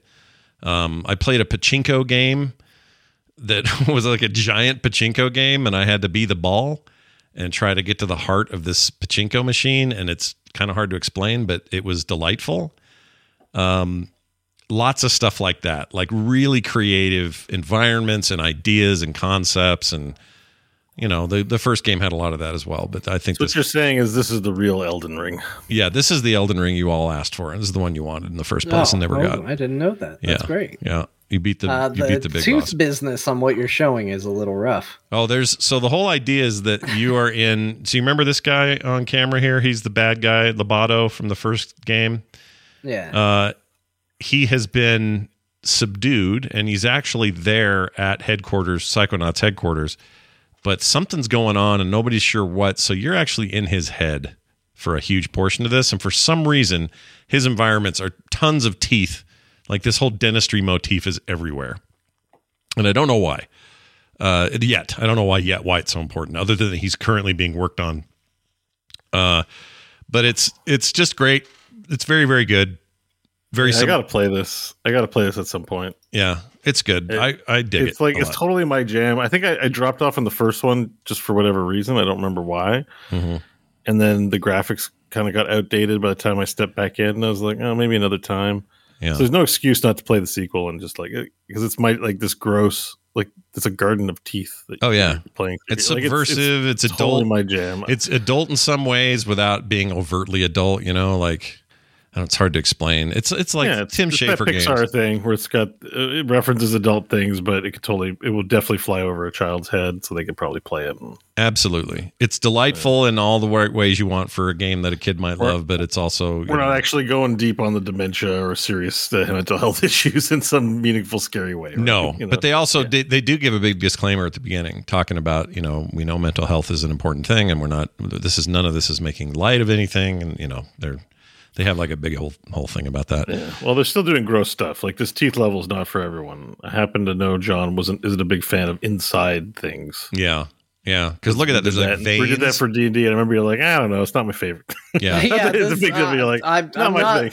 Not loving what I see. Yeah. It's, Yeah. Uh, it sure is pretty, but like, yeah, tooth stuff. I I got exposed to the horror movie The Dentist when I was really little, and that Oh. movie messed me up. Oh man. Uh, The movie was rough. Uh, I don't know how it holds up because it scarred me enough as a child. So the dentist is that Yeah. Robin Williams? uh, I don't know. I don't. Or were you so. talking about Marathon Man, where um No, this was an actual like it was a bad horror movie, but like it was a case where like he would just drill away a person's teeth, like and they would do a close up of the mouth and you just see the drill and he would just you just see it file away the whole tooth and then he'd shove the drill into the gums and blood would go everywhere. It was Oh my gosh, that is awful.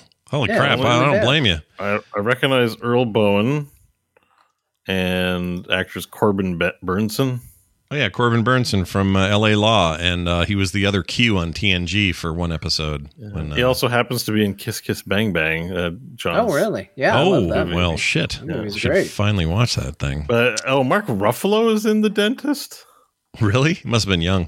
He must have been young. I was ninety six. Yeah, that's pretty trippy. Yeah. Uh, so, Okay, John, here, love look, here's some environments that are like jungles and, you know, mushroom land. And sometimes it's like a, a casino because it's. a I mean, certain- it's great. I love the creativity of it. I'm not saying they shouldn't have done it. I like. I think it's very creative. It's just you know, yeah, that stuff. That stuff actually bothers me. The warnings for him. Not a lot does. Yeah. Yeah. Yeah. The warnings for him. we all have our we all have our thing, I guess. But uh, it's a beautiful game. It runs really well. I think um, I, I'm going to give some more time to it because I think it's worth playing. It's, it's just deli- delightfully made little Oh. double fine game. What, I'm watching you- this dentist trailer, and they showed a little clip of one of the graphic scenes of him just smashing someone's teeth. Like it's not bloody or anything. He just got this thing, and he's smashing the teeth into five million pieces. Oh, jeez, that sounds bad. it's in the trailer too, because it's not that graphic, but it actually is like How did you end up watching that when you were a kid? Uh, uh, uh, it was on TV when I turned the TV on, and I was like, "What's this?" It was on yeah. I don't think when it's I that scary it of a movie. I think it's thriller level, but because the teeth mashing is disturbing, but probably not enough to get an R rating. Like it's just chiclets or like Tic Tacs or something getting smashed. That's horrendous. Yeah, I'm with John. I, I could see that. I empathize. I was up at the dentist today, and then and in two weeks I got to go in and get a freaking crown. So all of this is sounding great to me. Sounding the uh, the most uh, terrified I've ever been from something on TV though was a old I think Game Boy Donkey Kong commercial, Hmm. but it wasn't so much the commercial was terrifying. I mean, it was it was a scary commercial, but um, there you know back in the day, we'll say this for the the children listening. Uh, sometimes there were TVs that were old enough where you couldn't turn them on with a remote control. You had to actually go and stand right next to the TV to turn the TV on. Yeah, Like, yeah. This was a this was a thing Yeah. and uh, I, I didn't know that the TV volume was very loud. And there's this old Donkey Kong commercial where there's a guy in like a full body cast, and there's cops talking to him, and he goes, "Can you tell us who did this? Oh, you have it. Yeah, you have it. I it's have it. up there. Yep. That's it." that was Okay, it. so that moment where it cuts to Donkey Kong, uh, the Yeah. gorilla in the ad, and he's like right there going, ah, that's what was on the screen the moment the TV popped to life and the volume became active, and it was right, you know, inches from my face. And I screamed and I started crying, and it was, uh, I don't know if I've ever been so scared in my life. Well, we should give you some. Let's do some exposure therapy. My sister would call it. Um, my Yeah. my therapist sister. It's going to play the sound from this, and let's see yeah, what we let's get. hear it. All right, son, point out the animal that did this to you.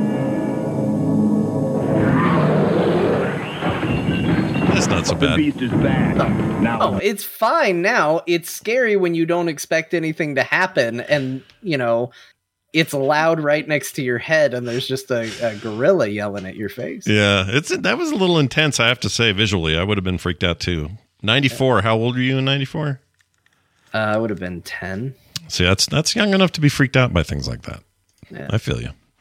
Uh, uh, nine or ten, probably. Yeah. All right, now I'm going to give you guys the crazy. Oh, I, the other tiny thing I wanted to say. I don't know what's going on over there at XCloud. Like, uh, their their streaming stuff has had a boost in performance. Everything I've played on there this week, because I always try to play. If I'm playing an Xbox Game Pass game, I try to do it over a browser or something as part of my experience with it, because I just want to see how it performs. Psychonauts 2 ran uh, really well and responsively over stream. I was blown away by that. And I'm not even on that crazy of a connection. It hmm. was like hmm. really responsive, like no discernible controller lag. Something's improved over there. I don't know what they did. Um, there was some talk that they were putting Series X blades in a data farm to help boost. I don't know what it, I don't remember what the deal was. I just know it moves faster. So there's that. Well, that, that's good. I mean, I had a very favorable impression of gaming that way from GeForce er, now. So, you know, I could. I Xbox didn't start off on a good foot when I tried it, but uh, I'm sure they'll get there. Yeah, it's it, it impressed me. Um, and it may you know mileage may vary depending on where you live and that sort of thing as far as where the where the data farm is. But uh, the other game I played, also another Game Pass game, also a Sony game. Um, this year's version of the show. The first one was last year that showed up on Game Pass. The show 2021. This is the show 22. It's their MLB game. It's baseball. Uh, you're all gonna go great. We're gonna hear about a sports game. Wake me up when you're done. Here's what this ha- this is what happened. Yeah. I get it finally. I wanted to see what the hubbub is. That thing is beloved by fans. People love that series. They adore it. And I never quite understood why because it just seemed like a good baseball game. But, you know, there's lots of those. And, I- you know, I'd rather be maybe a little more arcadey in my sports games and that sort of thing. So it just never really pulled me in. And I never really gave it too much time. The fact that it's on Game Pass and just sort of there, I'm like, well, I may as well play this. Let's play this. And uh, so I did. I finally get it. In fact, it's in the name. The name is The Show. All right. MLB The Show 2022. The show, I've always wondered what that's about. I was like, oh, it's baseball. It's a big show, right? That's not it. Yeah, I mean that's what I'm thinking. That's not it at all. What it is is the show is this it's an RPG. You you you make a dude. Oh, I should have recorded some of this. You make a dude and you name him. Um, because I screwed up and was like hurrying, I skipped past that. So my guy's name is Joe Random, and and when I say that, I don't even mean I don't mean like literally the back of his shirt says Random. Joe Random. When he goes up to bat, Okay. bat, you get a very impressive voiceover where the guy goes, "All right, coming up to bat, we've got Joe Random," and like they'll say it, and his name is Joe Random, and now I'm in love with the name, so I'm not changing it. But uh, it's Now crazy. he's my hero. it's crazy how how in depth and RPG ish that the show is the mode that is like the big mode, and the mode is okay. I'm all over the place with this. Let me explain this. When you play a, a sports game in the past, all right, and if you're like, well, I'm going to play a whole season, all right. So let's say I don't whatever game it is, a hockey game, football game doesn't matter. I'm going to play a whole season. Well, how's that work? Well, you're going to play every game that you're in, and then all the other teams that play that you're not in, those will be simulated, and you'll get scores out of those toward the playoffs. But your games, you're just going to go play a full game every time. That's how seasons work. In this game, you make a player. You decide all the way up front where is the strength? Is it pitching? Is it fielding? Is it you know base? Um, is he one of the basemen? Is he you know like all these kinds of questions? Um, I chose pitching and then first baseman. So those were going to be his main Okay. roles, defense and Yeah. And I didn't know what's going to happen. I'm just doing this, setting up this character. I figured I'd have to do, I have to do a whole team of these guys, like 10 of these dudes. Like, how does this work? So, because it's a team sport. And the way it works is so genius. And I'm late to the game. So I know everybody at home who's played the hell out of these, you know this already. And I apologize for me not knowing this. But the way this works is you'll start, you start in the farm leagues, right? You're in some AAA, you know, crap, crap teams out in the middle of nowhere Yeah. and you're trying to work your way to the MLB and ultimately be, you know, this megastar in, in, in professional baseball. Um, it's also at this point that you choose all your methods of play. Like there's different ways to hit, different ways to to to field, you know, a bunch of modes that you can change. It's kind of basically play the game the way you want to play it. So I set all that stuff up, and That's then what I did when I played last year's version. That's as much as I played. That's as far as you got? That stuff. Yeah. Yeah. uh, Well, so that's usually kind of where I get. I'm like, okay, well, this is where my where I start and end. Instead, I decided to keep going. You go into the locker room. There's a bunch of options in there. Sometimes you have a conversation with your coach in between games. You make a decision with that coach. Sometimes it's a decision that will end up determining what team you go to next or what your role is for the current team. And if you want to change that or whatever, it's all done in these natural RPG like dialogue boxes that you do, hmm. and you don't do them that often, but you do them. And then when you play the game, this is the genius of the game. I don't know about you guys, but a nine inning game of baseball is long as shit. Okay. Yeah. Even in video game form, takes forever. So usually in a like more arcadey game, I'll say, "Can I do three innings? I don't want to do nine. Like it's yeah, a night. they'll usually come up with ways to artificially shorten it because it would otherwise be so long. Yeah. So what they do here, instead of artificially shortening it in real time ways, I'm only playing the parts I'm involved in. So if I'm pitching, I play all the pitching in that game. But if they relieve me, like my coach has his own brain, I'm not controlling this. Yeah. He may go, you You're know what? out, Johnson. Yeah, you're out. You're Sorry. pitching. You're, starting out, to get worn out. You're out of here for the final two things. If that happens, and I'm not scheduled to hit or play any other position that day, game's over. Hmm. And hmm. it says, oh, and so okay, I might be doing both. Let's say when we're when we're up to bat, I'll go do it, and you'll say, coming up to bat, Joe Random. And I'll get up there and take a swing, hopefully get a hit, do whatever. And there may be even challenges to that, like get a base hit. If you do that, you'll get extra XP for your for your hitting power or something. And and you know they have little things like that but that isn't that's not important to the bigger picture anyway so you're up there you hit joe random does whatever he does if i get thrown out let's say a pop fly guy catches it as i run no problem i'll walk off lots of great animation and commentary but they don't it's not like okay now here comes the next batter and i either have to watch or play him part. yeah, I'm just playing my part. And if when I'm ba- when I'm first baseman, that includes trying to throw people out, working with the pitcher on short pitches where, you know, maybe the ball comes to me and the pitcher runs to take my place on first, so I toss it to him to get the out. Um tagging people out, uh, catching pop flies, like whatever whatever job I'm doing out in the field, I do those during the plays where where I'm needed, but when that's over, I the next thing you move on to is the next time I would bat, even though in in if it was real time, there'd be ten other guys who bat before I do. But they're just doing what I do, and it's it's really genius because the game feels. Compl- I was like, sh- I was sure I was like, well, here comes another nine inning, freaking eight hour experience. It's not. Some of them are even shorter. Like if the coach says, "Sorry, you're not batting anymore today," or "You're not sorry, you're not pitching anymore," I might just bat two more times and the game's over, and it'll give us the score. And the score is less important, and whether your team won that game is less important than your progress as this role playing character that you've got to make him better, better, better, better. Like you're trying to be like the Jordan of baseball. Yeah. It's a career that mode that is. is just focused on me, not necessarily. A Rod, The Is game. A-Rod the the guy. I really it's not, like it's it. not a rod. No, it's not A Rod. Oh, who's Um, the guy? Who's the guy right now? Right now, uh, um, oh, geez, I'm so bad at current sports people. Well, yeah, but Um, who would you say historically, like Not historically, like, now, like Babe, Babe oh, Ruth like is a now? big. yeah. Yeah, like I know of Babe Ruth, but now, like who's the I don't know LeBron any James of now baseball players. Now, baseball, Mike Trout says the chat. I don't know who that is. Um, Shohei Otan. Oh, there's the Japanese guy. Is that him? There's a Japanese guy that's just blowing He's on the away. cover of the show 22. I- saw it because I'm watching gameplay video while you're talking. Yeah. and it's this uh, Shohei, I think, or Yeah. something. That's. So th- that's the other thing I wanted to mention. Um, so even though this thing is broken up like that, like they go to commercial after I hit after the end of the inning, and then they come back. There's no commercials, but they have a break like there's one, and and then you come back and you and you play some more. The whole time, the soundscape of this game is so it's really inviting. Like just the sound of the crack of the bat sounds different depending on the stu- the the um, stadium you're in. The crowd sounds incredible. Um, when you do something crazy like knock two runs in while you're up to the uh, plate or whatever, hearing the crowd lose it is just really good. The game's I mean, very those- very good those- that. If it's called the show 2022, though, right? So Yeah. it's like of the year 20.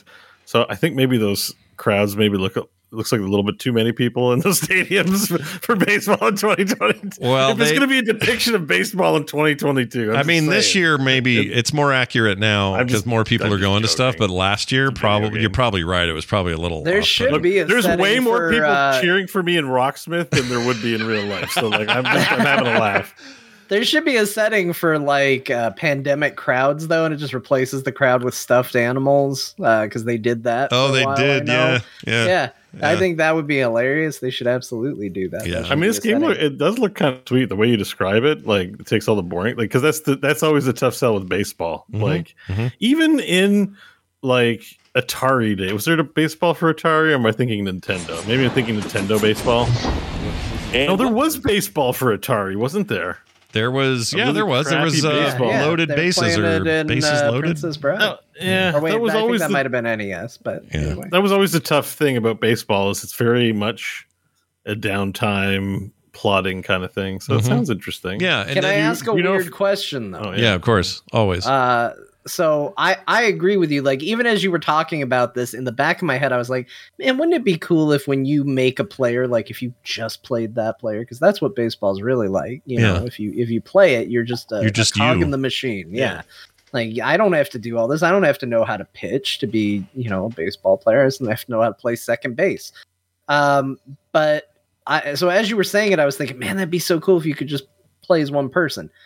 Let's say you're a crazy person though. Okay. Mm. What if I want to see the full game that I am not a part of? Is there an option that lets you do that? Oh, 100 percent, hundred Okay. percent. Simulator. Okay. Yeah. Yeah, Okay. Hundred percent. There's also just like, hey, do, do you just want to play a nine inning game? Uh, they also have a retro mode that makes it play like an old RBI or uh, SNES game. Um, Hmm. That's fun. As, as just a kind of quick distraction. baseball. Yeah, because this game, you know, one of the things that it it prides itself on is like everything's mo-capped and extremely technical, and you know the the the pitching and the batting and stuff is is simulation sort of. Although I think the systems are really fun, so I don't find them like you know What's with this rainbow? Is it, is it like a heat signature where the bat, bat wins? Is that Yeah, so like the happen in real green- baseball replays? It's yeah, to, it's to teach you. It's like okay, well, you were in the green when you hit, or you were, if you were in the yellow, you're not going to have the control you want. Like they they they have stuff like that throughout the game. Oh, I see. Um, Foul tipped. Huh. but uh, there's like you kind of can choose how the game plays, and It seems like a pretty robust like baseball simulator kind of thing. oh yeah, I mean, there's a reason it's number one and on top. It's it's huge. And the shadows and animations are really good. Like there's almost there's a bit of an uncanniness Mhm. to not close Yeah. up because then it's, it's kind of smooth and not realistic. But when you're seeing it at a distance, it almost looks like an actual baseball game. oh yeah, yeah. Almost. you yeah know, there's like not a it's lot pretty- of there's the everybody like all the players that are actually in the league and even these farm league players they're all mo-capped for their performances so everything they're doing it's not just baseball man it's like no that's the way that guy moves and that's how he pitches Yeah, the movements look like you know they look kind of natural and vary between players. Just as I'm watching them move around, even the crowd's pretty good too. I saw like there's this guy with glasses who he's way in the background. Just what you just showing. He went like this. He went. yeah yeah and there's a and guy I'm like, what? Aren't you just supposed to go like this and everyone animates the same way? Like the crowd's pretty. Like there's people standing up and, and leaning, and it's this is pretty slick. it is the presentation's they've a hell of a there. You got me excited about this, Scott. I'm going to play this because I do like baseball, and uh, this sounds like exactly what I want. The only thing I would add, as I was thinking, as I was creating my own game, and then you described the game I was creating, the only thing I wish is I think they should go super sentimental on this story mode. And I think instead of uh, starting in like the minors, I think you should start with a game of t-ball as like a little kid. That's where it teaches you the mechanics Yeah. in t-ball. Yeah. You're just a little kid running around. Because to me, like this is gonna get a bit sentimental, but like there's something that I think would be really sweet about you see this little kid playing little t-ball, like running around, little legs, and then you're like, well, because I know this is a video game, I know how this goes. That little kid is going to achieve their dream. They're going to be in the uh, MLB. They're going to the show. yeah they're going to the big question? show I Oh, sorry. that'd be fun. go ahead bo Sorry, Ben. Uh, who who makes this? Uh, this is Sony. Sony's. Uh, this used to be a PlayStation exclusive, and that's the other weird thing. Is for the last two years, it's it's been on Game Pass and, I and was other gonna say, I thought it was an EA joint because I wanted to say like now that this is an RPG baseball game, I think the next step, assuming it was EA, which it's not, Yeah. would be a Mass Effect baseball game. Like it's an RPG where you have to bring baseball to the Citadel and through space, and then you got to defeat the Reapers or some existential threat at baseball. I would play that. and you're like Shepard, and you have all these relationships. Like you have fans, you have baseball teammates. You maybe get married and suffer the stress of being a famous intergalactic baseball player. yeah, Um, but it's baseball, but maybe it's a Turian sometimes on the other team, and you have an RPG and baseball. Like, doesn't that work? Yeah, I'd play it. Mass Effect, uh, the sh- the show Citadel or some Mass Effect baseball. I don't know. And I was here, super. I was. I love when I was growing growing up, and also you know later on, sixteen late sixteen bit era stuff. I loved it when there were like robots involved or zombies, or I didn't care. I love. I love. But I would weird- say like still make it straight baseball. It's like you know uh, you're we're bringing part of human culture to the rest of the galaxy, like Star Trek style. Like this is straight ass baseball. But if you're a Turian, if you're a Krogan, you can play, Yeah. and we'll play you. But it's still it's still this game. It's still the show. You're role playing as a player trying to be the best baseball player on the Citadel. I'm si- I'm sti- I'm I'm sold. I'm sold on your plan. I EA, feel like EA it's a based sequel. on that pitch, Bo needs to play Pyre so badly. yeah, Pyre's awesome. Pyre? Yeah. Oh yeah, that's a Super Pyre. Giant Games Yeah. game. I need to play that. Yeah, yeah, that's Pyre's the one where it's a sports, a, a generic sport, not specifically baseball, but it's a sport game with like a story RPG consequences Yeah. built into All right, it. let me install it. Guess who owns it on Steam but never played it? there you go. Big oh, shock. look at that. We didn't cost Bo any money. No, not a That's dime. a game. Uh, let me just install it. The game 500 that this has happened on the show where it's like you should play this game. I'm like I haven't. I never played it. Yeah, you should. It's really good. Um, so yeah, I'm gonna give this a big recommendation. Now I realize there are people who've been playing this for years and are probably like, "Oh, this stuff's old, Scott. They've been playing. They've been doing this for the last six versions." I'm just saying. I'm. I'm. You know what? This worked, Sony, because now, you know, you made this available somewhere that was easy to access. It's also playable on the cloud. Plays really good on the cloud. This was my meeting game this week when I had meetings. It was great. Also, I love that you're the you're the one person here that has a PS5 and you played it on the Xbox. Yeah, I played it on the Xbox. I have a PS5, but you know, it's 70 bucks on the PS5 and on It's Game true. Pass, it's Like, just why available. Pay seventy bucks when you can have it for free. Oh wait, so this is a Sony joint on the Xbox Yeah. Game Pass? Yeah. Didn't you remember? You don't remember this whole thing? It was a big deal when it happened. Yeah. This is Sony Yeah, I going. guess I don't remember. yeah, I guess. It's also but- on Switch now. You can buy this game on a Switch. Plays pretty well there too, I guess, from what I've heard.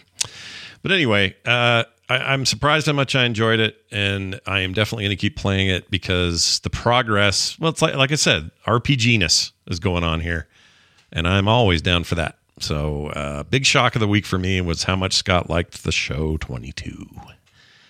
Um, finally, I already said that other thing. Oh, Chorecore. I need a uh, sound for this. Um, Car, car. You have just a drill going. "Ring."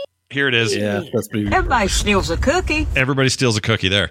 I can't find anything else. Um, the I, I got a new Chorecore game. It's called Car Detailing Simulator on Steam, and it is exactly what it is described as. uh, they pull a car in, you do the deal, you say, "Yep, I'll take that job." Uh, they pull their little, you know, four seater whatever in the garage, and you have a list of things you're meant to do: clean the tires, uh, wax the the the car because it hasn't been waxed in a while, clean those windows. There's stains on the upholstery, so I want you to vacuum those and uh, spray the car with uh, foamy soap, and then spray it off with a pressure washer and all the all the stuff.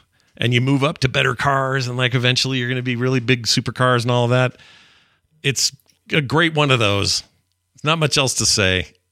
it is exactly as advertised. Exactly as advertised. You know if you're going to want to play this, and it's a good one of those. Uh, so thumbs up for me so far. I've only played maybe an hour because I just got it. It's only like it's on sale right now. It's like fourteen something bucks, and uh, I saw the review. a lot of people were requesting a Dear Martha of the review you posted for the game. oh really? yeah. Well, who knows? Next, there's always next week. That might be. Yeah. Was it this review? The game is so extremely boring, not repetitive tasks that you don't even want to do again. The unlocked seems so far away that I don't even want to grind to get there. Tap F for flashlight. Every game ever invented does this, not this one. Game is just bad all around. Wow. Oh my gosh. I disagree. Scathing. I disagree. That's review. somebody. You know who that is? That's somebody who doesn't play these Chorecore games because they, they all play. Yeah, like he's not a real fan. Get No. out He, of he, here. he doesn't he doesn't know that. No, that wasn't the review. Here, Scott, I'll do a bonus Dear Martha real quick since it's such a short review. All right. I'll do a Dear Martha if you have the music. All right, ready. here it is. I got it right here. Let me pull this up. Hold on. Sorry, I have it in the wrong place. Okay. Whoops. There it is. Okay, here we go. My dearest Martha, I present to you now my review for Car Detailing Simulator. Martha, please add nudity. Yours in this life and the next, Striker X88. Nice. So it is the one that I found yesterday. Yeah. That review That's, just that uh, wants nudity. That's it. That makes sense. I mean, a lot of garages that I've worked in uh, as a young person all had at least a naked lady calendar. Yeah. Yeah. Yeah. Which is what you want. Seems- Yeah. I I mean, mean, I, never started my own garage or made had a decision in life where I said, you know what, this garage is missing naked Some women. nudie pictures. Um, but it seems that was a choice that other people made. Well, So and here's I- the thing to remember: the game is first person uh, perspective, and so you you can be the naked person. Just use your imagination. You know? Oh, oh, no, but aren't you a dude? Yeah, you're a dude. That's you get that's your not wiener out. misogynistic. That can't fly. Well, look, uh, not on If the you're- internet if, you, anyway. if you're gonna be Not dude my garage guy, garage. gonna be dude garage guy. I don't know. I'm just saying that's probably what this guy's. You know, sure. that's that's what this guy's get driving at. Not Well, enough nudity. I don't know. Maybe he just wants to put naked ladies on the side of cars. That's true. Yeah, You know what? This guy, the review. Maybe he needs a chore core game that's a hybrid of this and orc massage. there you go. Yep. Right? That's what he's asking. something like that. That's what he's asking. He for. wants to Different make it with bud. the la- the lady brought the car. He did the job, but now he wants to make it with the lady who comes back to get her car, and she's so impressed. Yeah. That that's the sex part. So No. and then they, and he gets to clean it again. yeah, then Yeah, he I has just to clean thought it. they had again. like uh, decals that was like a, a nudie lady on the side of the car, and he's like, "It's dirty," and then I clean it. ah ah. I Uh, see, love this video game. we're making better video games just It's by a different talking. game, dude. Different game. This is just this is just cars only game. Cars only. Carsonly.com. I like it. Dating site. only just for onlycars.com. cars. Only cars. where you can see the whole car if you pay a subscription. Here, I'll put it this way: if you thought that Car Mechanic Simulator was a little much, this is maybe a better option than Car Mechanic Simulator because that thing was all about nuts and bolts and parts, and this part's not the right Bo one and for I's this car. car. game is also all about nuts, but in a different way. We're gonna. I think Bo and I have a plan. Like that. Game Are we game's- making onlycars.com? yeah, only cars. Only So anyone can post pictures of their cars, but if you want to see 'em better pictures of the cars, Yeah. you You got want to to see it You gotta sub. You gotta gotta sub. sub. Yeah, You gotta all pay. right. Yeah, you gonna want to let see? Scott in on this? Why is it just you and me? I'll do it. Because uh, it was your idea, and I quickly. We need a logo. I mean, at least you can help us with Yeah. that. yeah, okay. We're not going to draw anything good. I'll do no all your. Let's all get your Scott. logo and your web stuff. I got you covered on Yeah, that. yeah. We, we need a we need a good uh, like text like onlycars.com. I'm I'm ready. with a lightning bolt on it, maybe or something. Yeah, but forget this podcast business. We're making a new one, everybody. Watch for it. Coming soon. Right, car porn. Onlycars.com. There probably is a site already. Hold on. Onlycars.com. I'll bet this is like 100% a site. And it's taking forever to open, so maybe not. Maybe I'm wrong.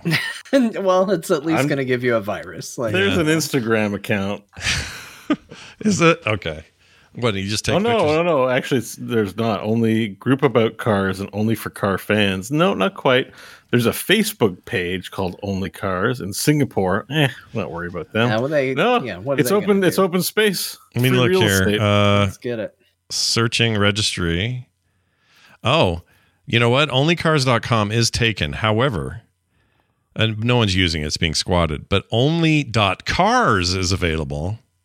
So you can do the dot .cars domain. So only.cars and it's going to cost you only $2,499.99 for that We're gonna be We're going to so make rich. that back in Yeah. a day. That's Yeah. a day. Mm. You know. yeah, that's yeah. How about onlycars.fun? That's t- four bucks. yeah, I like that better anyway, though. Only Um, cars fun. Oily oilycars.com is available. Oh, people will pay a premium for that. I love We'll all buy these. that too and just redirect to Only Cars. I like Only Cars better than Only Only Cars. There's o- only rentalcars.com is available. They don't want that. Oh, Yeah. that's that's like the somebody saw our idea and needed to get in on the money. Yeah, that's a snuff site. Uh, yeah, you don't want to go there. All right. Well, there's everything I played. John, I have to admit, I've been curious about the new Final Fantasy 14 patch because I hear something about PvP being insane. Um, will you? I don't know if you've done that, but explain why this patch is so exciting for players. Uh, so yeah, fi- I'm back to playing Final Fantasy 14. Good news, everyone. Uh, I'm going to talk about your favorite game. Yeah. I actually never quit, but it's just now I have something to talk about. Sure. Um, yeah, patch 6.1 came out. It's uh, it's kind of a big deal because it's the first big patch post the end of Endwalker, and as a result, like for Mm. me, obviously the biggest thing is this is the start of a brand new story. Like this is it, Endwalker was exactly what it, it said it was going to be. It was the end of that story. It it wrapped up. And so this is a preview of where we're going now, what that story is going to be. Um, It's not to say that anybody could just jump in on this patch and go, well, yes, now I understand the story perfectly. But it does kind of cut ties from a lot of what was going on narratively previously and uh, kind of sets a new course and i'm really excited about the direction it's going it's it's touching on some very interesting things it's tying back to uh, parts that felt like complete stories in their own right but maybe there was more to tell along them and uh, it's really exciting but this patch also contained a lot of stuff for people that aren't at the end game so it's something you don't see a lot in MMOs. Usually, when a new patch comes out, it's just here's all your new end game content. Uh, but this patch was the first wave of making it to where you can play the entire game single player. So they have a system in this game called uh, Trust. It's now called, oh, it's got a name that makes me laugh because it's very immature. It's like Duty Helper or something like that. I can't, I can't help but laugh at it. Yeah. Um, but Is that uh, your mount? A turtle? Gee. Oh yeah, watch. It's gonna fly in a minute. It's really amazing. But uh the this system basically puts you in a dungeon when you have a dungeon that queues up uh with NPC companions. And What they're in the smart. lord? What on the Lord on high is this turtle doing? It's- sorry, you can't show this clip while you're talking, and have us This is not be immediately crazy. distracted. I don't Yeah, For the audio to say. listeners, the turtle walks like normal, and when it flies, it sucks its legs and head into its shell, and he's spinning around 360 with rocket boosters coming out from all angles. Yeah. And like, how is your guy not dead from G forces spinning you around? And, and, like it's absolutely like uh, immersion breaking, but comical and anime, so it's fine. But you Yeah, know, also That's incredible. I love it. That's just how turtles fly. Yeah. I, I don't yeah, know if evident- guys- I didn't know. Now I know. Like I'm educated today That's on just this. how they. That's how they do. Mm. Um, but uh, yeah, so basically, any dungeons in the game you can now run single player. So for anybody that you know came over and got to a point where you're like, oh wait a minute, to play the main story of this game, I have to do dungeons with other people. I Mm. won't do that. Like there is now a way to solo it. But you say experience it away, you own. mean like if I'm in there and I'm solo queued or whatever, or I'm just in the game, can I choose? That's how I choose right then to say, do you want to do this Mm-hmm. on your own? Yeah. But it's like it's Uh, you get AI teammates, right? You get AI teammates, but the reason this is rolling out slowly is because it's not just a bunch of doofuses in there that help you fight. Like, it's not what you would expect. You can actually learn mechanics watching the AI teammates. They will do the fight properly. They'll move out of mechanics. They'll stack when they need to stack. They'll avoid things. They'll hold aggro. They'll do just about anything you would expect them to do, and that's that's kind of why it takes a while to roll out because they program for all of this. Um, it's actually how I learn fights in the current because they added this in Shadowbringers and now they're retroactively adding it to the early parts of the game. But um, I I actually will go through with the AI and go, okay, no, how, what are they doing for this mechanic? Because I didn't understand this mechanic. I can watch what they do and go, okay, okay, so I need to move over here when that does that. Okay, that makes sense. So it's a good way to learn the game, especially if you're doing a role that you don't normally do. So Do, do they know the best way to do boss fights? Like, is that would they possibly be waiting to see what the community does? Because, like, obviously, they roll out a boss fight. They're anticipating what the strategy is, and then you know someone comes along and beats your game in six minutes Hmm. or whatever. yeah, they are not optimized for sure. Running with AI is definitely slower than running with normal people, but you will see them at least perform mechanically sound tactics. Okay, Um, there's maybe gives you an idea to be like, oh, that's bad, that's less Yeah. bad, or you know, pop a cooldown or whatever. Yeah. There's actually a really fun uh, thing that they revealed. So I, I don't want to give spoilers away because it is a big one. But there's a fight in Endwalker that you can do with a large party of AI controlled NPCs if you want. And Hmm. they announced, they said, it, you know, it's such a big bombastic fight that even the NPCs do get hit by abilities. But they basically said there's one character that will successfully avoid every single ability. So if you follow that one character, uh, she will never get hit by anything. And I, I found that very interesting that they as developers know like, okay, well if you stick with the if you stick with your allies, you're gonna have some problems, but yeah, we got one that's perfect. She'll do a flawless run every single time. It's great. Hmm. Hmm. Um, but it's just really cool to see that old content get so much love and and they've changed some things. So Final Fantasy had a kind of notorious end dungeon that took over an hour to run your first time called um, Praetorium. They have chopped that up. It's now instead of a big raid, it's now a dungeon. It's now a three-part thing instead of a one-part thing. So they they've put a lot of time and effort in kind of updating these older dungeons to teach you mechanics better, to give you the option to solo them uh, if you with AI companions if you want, and it's just a lot of love and focus that you don't normally see um, in an MMO that they they give that old. Well, not even just for old stuff. They've they what what this tells me as a player who I'm uh, to be honest, what I find whatever what blocks me from playing this game on on the regular is just knowing how much shit there is between me and where you are. Yeah. And so what they're doing is not only giving love to that old content, they're giving love to me as a player who's looking for a way in that isn't arduous to you know, I don't mean skipping it all, but I mean like make it so I can experience the content you intend me to ex- experience, but don't put other hurdles in my way because I don't have time. You know, I, I right I if you're play up play. at 3 a.m because for some reason that's the only time you can play you're not going Ugh, it's a 45 minute queue to get into this dungeon and then i'm going to be in and i got to be social and i don't have enough time for it like now you can actually go okay well i have a dungeon and you know what if i have to dip out in the middle of the dungeon because i'm busy doesn't bother the AI. Like that's fine, and that's been the the biggest thing that I've had to use it for. You know, uh, I was playing this game heavily when my son was born. There would be times where I'd be like, "Oh, I don't know if I can get a dungeon done in time." And as soon as I got to the part where I could run with AIs, it was like, "Okay, well, I'll I'll try it, and if I can't, if he wakes up and needs something, just shut it down. I'll try the dungeon again later. No big deal."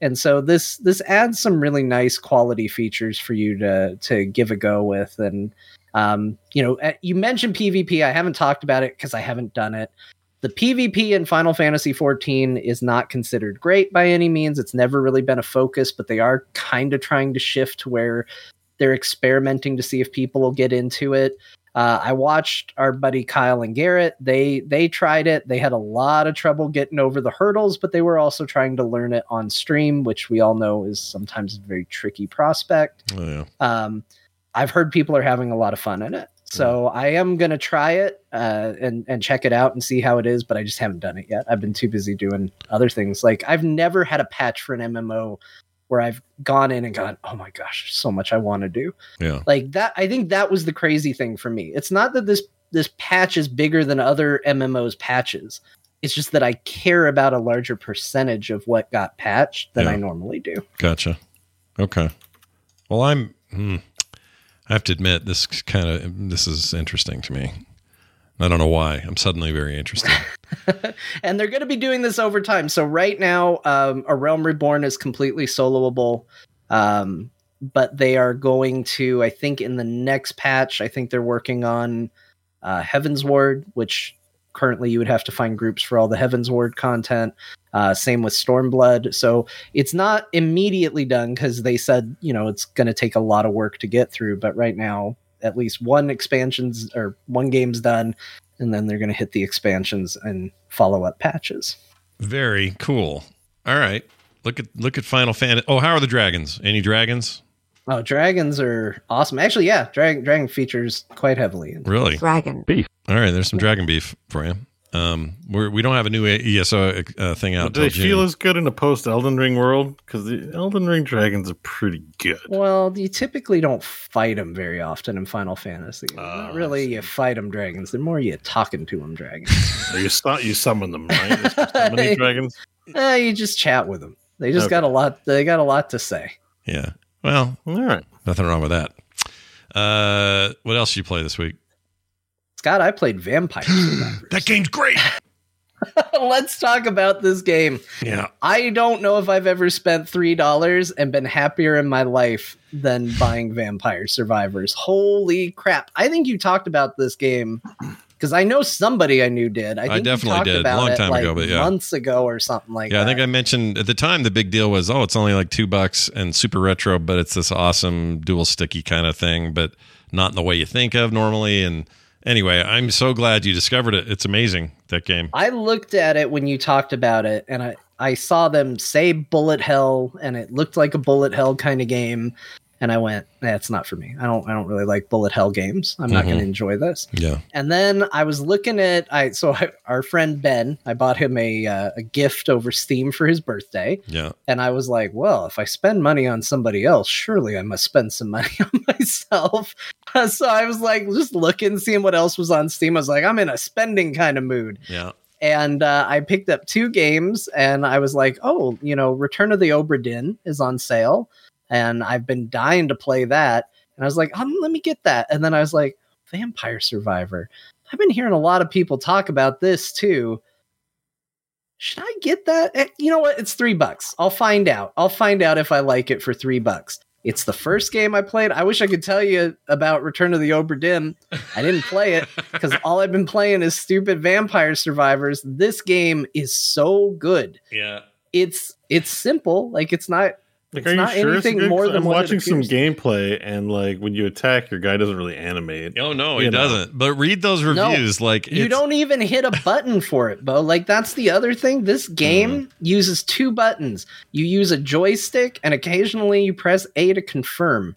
Like it is purely like I don't know how to describe it. On paper this game is not a game I would enjoy. In execution, like the way the upgrades work, the way you build characters, the way you you kind of go, like it's just so fun and i thought i was going to hate it even the first couple seconds into it because you start with the whip guy and the whip weapon at the start is god awful It's, it's pretty garbage Like, at first. it's not Yeah. it's not good it didn't set it didn't set anything on fire when i was just going I was like, wait a minute. I don't even hit a button to make this whip go out. It's just I have to wait for it and be aimed in the right direction and then somehow get over to the crystals that the enemies drop. This is going to be bad. And then I started buying upgrades, and those upgrades changed the way I played. And then I got treasure chests, and it has a really wonderful treasure chest animation and bit of music that goes with it. And Hmm. before I knew it, I was like, I'm going to get every achievement in this game. I'm going to unlock everything. All the characters are really cool. They've got interesting powers and interesting ways of changing it. There's cool hidden secrets. Um, there's ultimate upgrades for things, which is really smart. Where it's like, okay, well, I ranked this up to eight, and I got this other ability, and they combine to augment into something like way cooler. Damage Sounds like a bit numbers. of a puzzle game, I guess. A little bit. There's yeah, there's elements of it, and the first time, so basically the goal is to survive 30 minutes on the stage. And the first time I got close, I felt I already felt like I was a god. I was like, I've made my character invincible. Nobody can touch me. Nobody can get close to me. And I lost at 29 minutes and 35 seconds. Oh. And I was like, Wow. this game ramps up. When this game is like, we're going to put on the pressure, it puts on the pressure. Like, it gets very tense. It gets very claustrophobic as you get surrounded by enemies. And you're like, well, I know I'm strong, but am I strong enough? Like, it's just so good. And I, I couldn't stop playing it. It doesn't.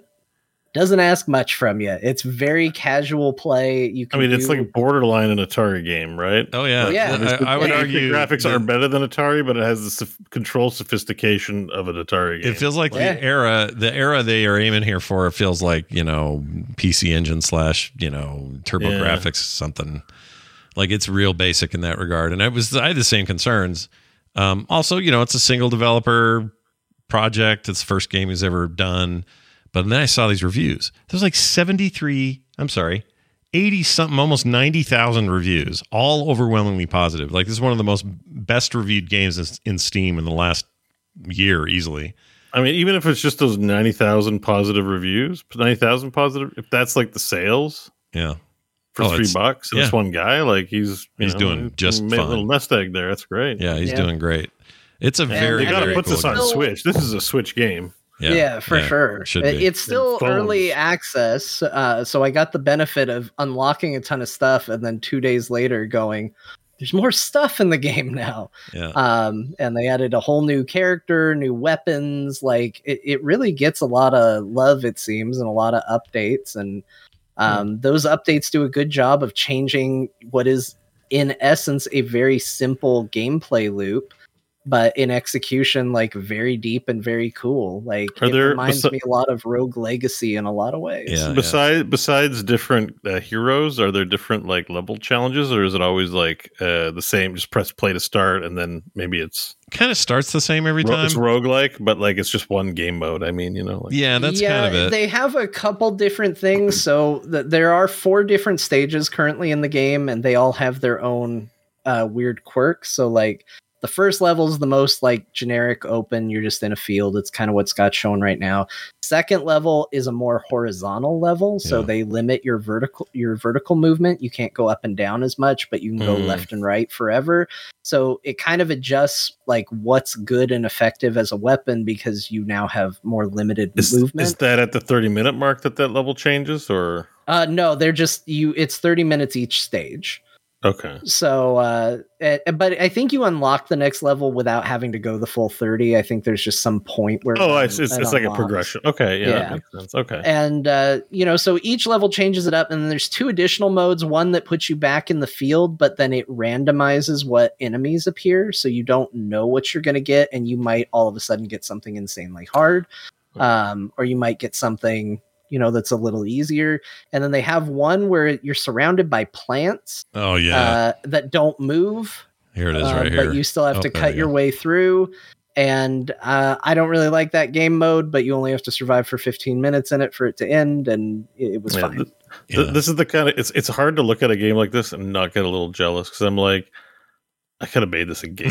Like, yeah, yeah. Yeah, like you know what I mean. Like just being honest. Like I'm like good for the guy, and I'm like, I'm sure like it's good. I actually should try it. And but I'm just like, this is, you know, Unreal Engine Five comes out, and you're like, man, I wish I could make something Unreal Engine Five. And you start thinking about what it would take, and you're like, well, I have to learn how to do Blender, and I have to learn textures, and I need to do music, and you know the standards are so high. Like, uh, and then the next thing you know, I'm trying to get an angel investor to give me ten million dollars for my little fan project or something Sure. and you're like, no, no, you can make a successful video game that is excellent.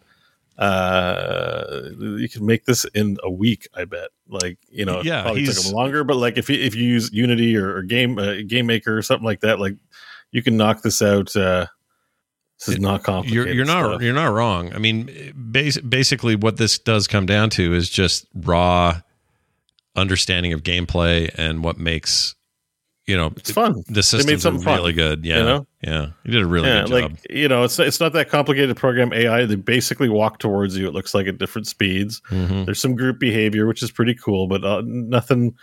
At least as far as like I like, I would obviously need to do a bit of refreshing on my stuff, but this would not be beyond me to do. Everything I see here, I'm like, this is all doable. Mhm. Um, good for this guy. Yeah, Um, you know, I, I guess I- what I'm saying, rather than say I'm jealous, I say I'm inspired by it because then I'm like, well, shit, this guy can make a sweet little. yeah, I $3 mean, I think the thing, Uh, like on the surface, it looks very simple, but I think the thing that w- sets this apart is that, you know, like Scott said, is very intelligently designed. Yeah. Like one thing that feels too off or something that that doesn't control quite right or an upgrade that takes too long or you know stuff like that uh, uh, and this game would go it, it would shift and it would be the thing that you look at it and go i think this game is that. Like it, it hits its sweet spot very well even to the point where not all the weapons feel balanced and yet that feels okay. Like you know there's some weapons like the cross i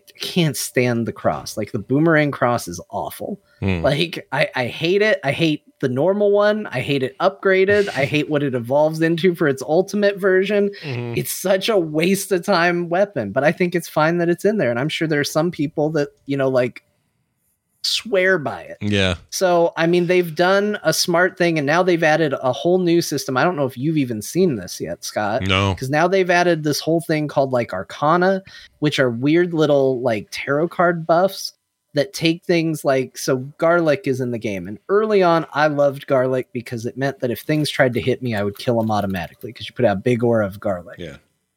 As i played more i went oh garlic's not very good.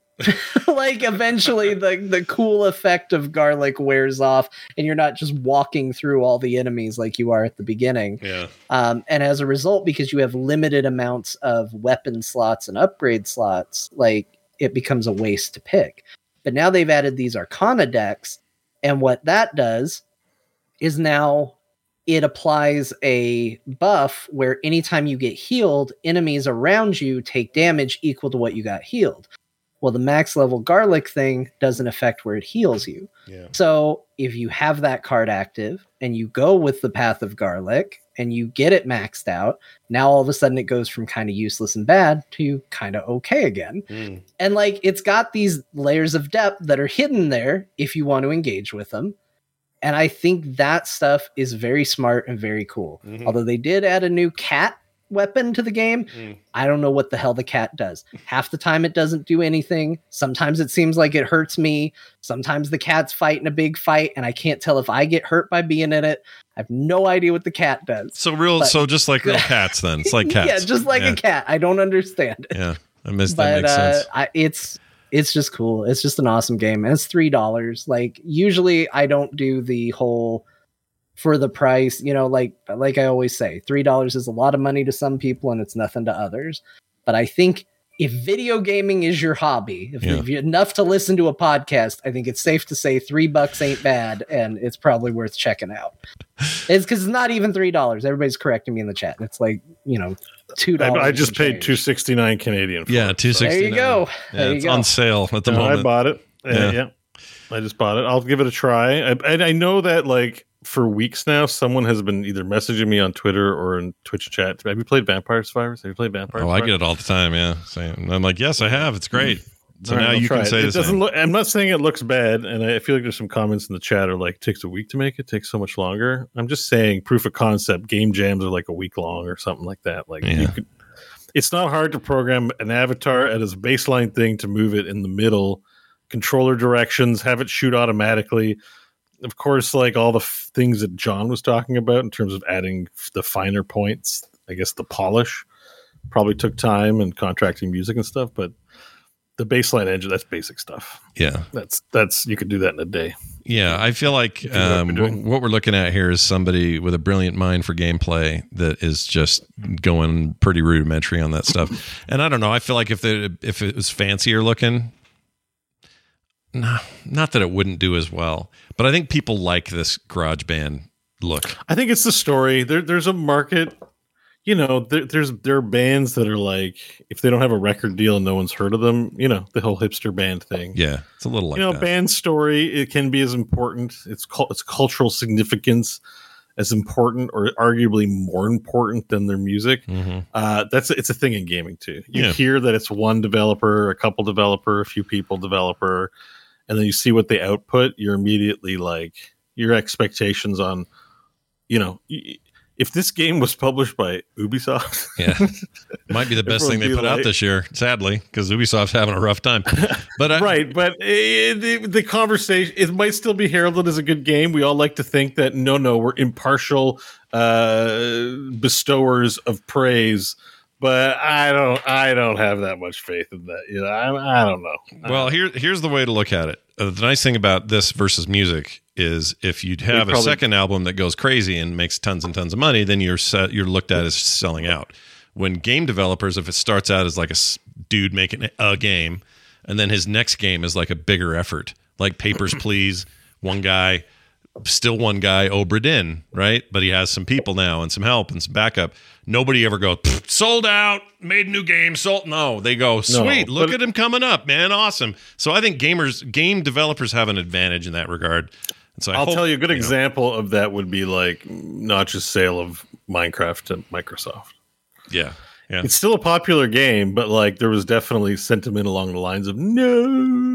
Yeah. You know what I mean? to Microsoft, to Microsoft, to Microsoft's credit, they have done a good job of not messing with what makes the formula work. I mean, I, I guess so. It's hard. I think a lot of people have opinions about things they don't play or do. Yeah. So Minecraft was never my game, and so I'm going to refrain here Yeah, from having a comment on whether they ruined it or not. But it seems popular and healthy and in all the right ways, and yeah.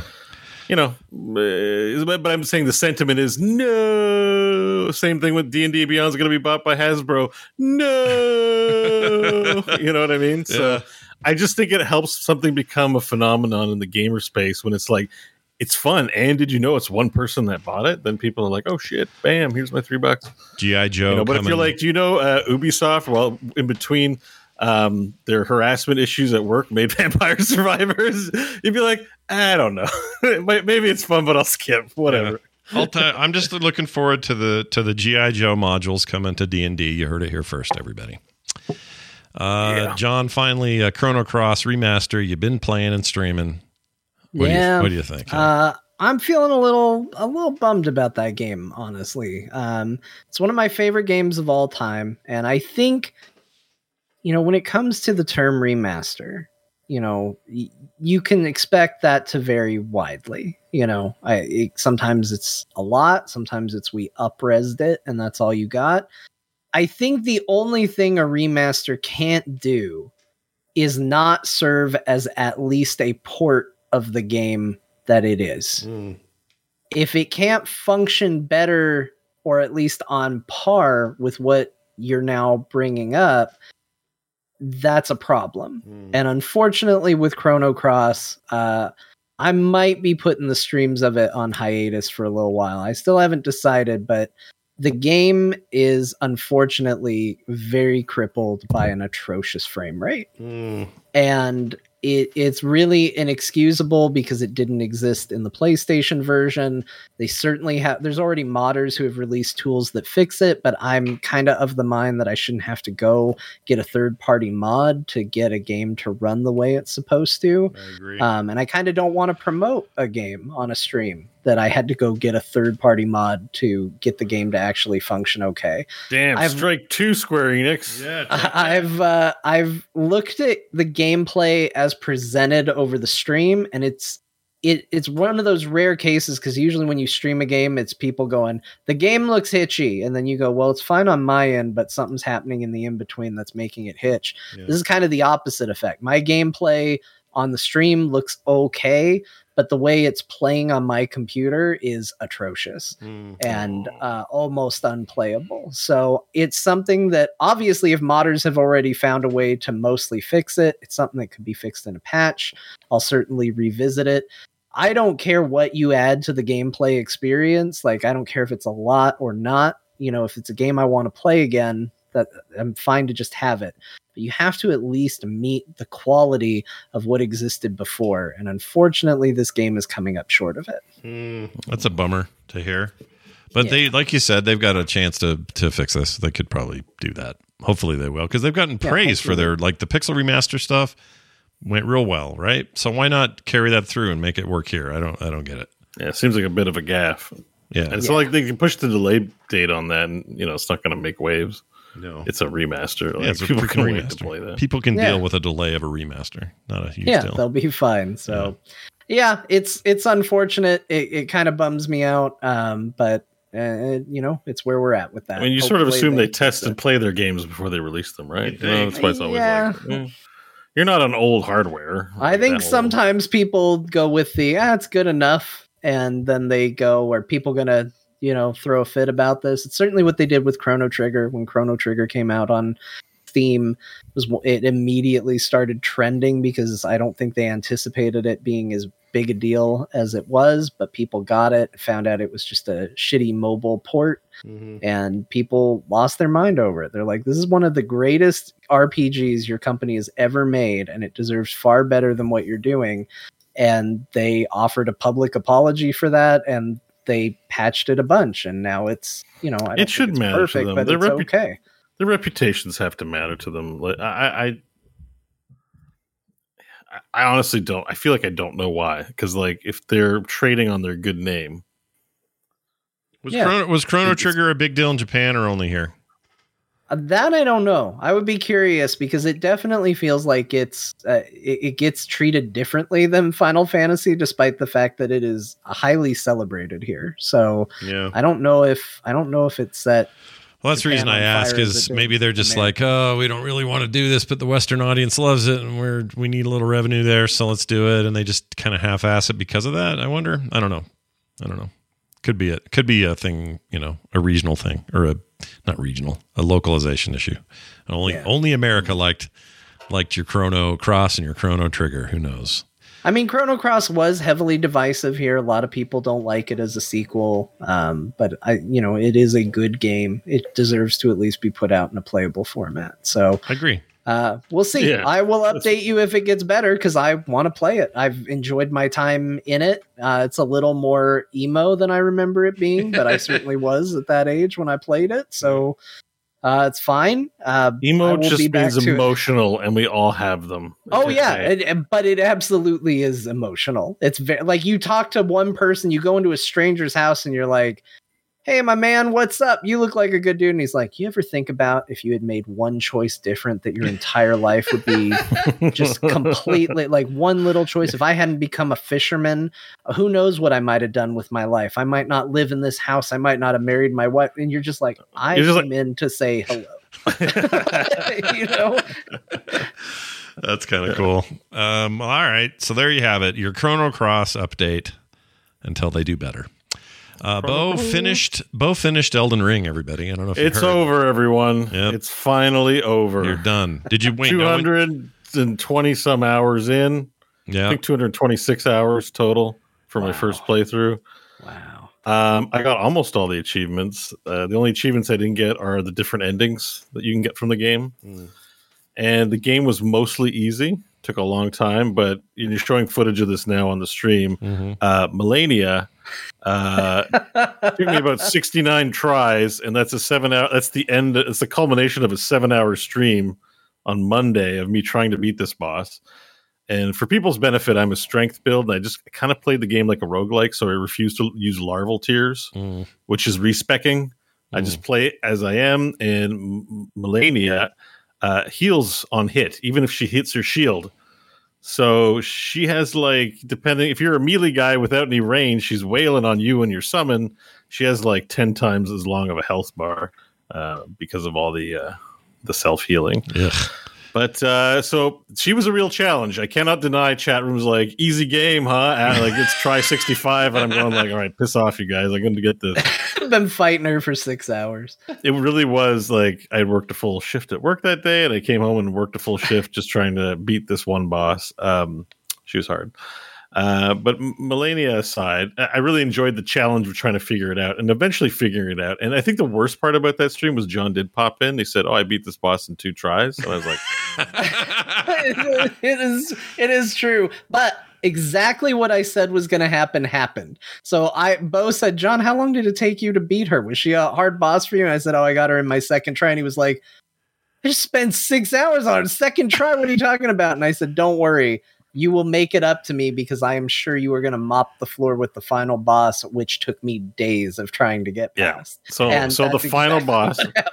Last night I beat him in two tries. In fact, there's three boss fights in the end of the game, and they both they all took me two tries. Actually, the first one took me first try.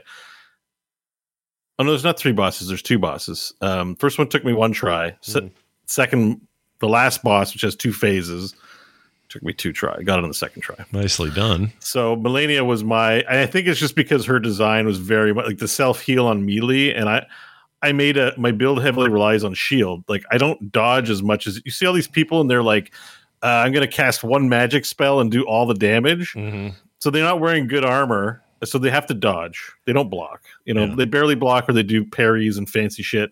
I'm just like my shield. You cannot get past it. Like. Um, I have tons of poise, and when those giant monsters hit me, I just do a backflip and land on my feet, and I'm good.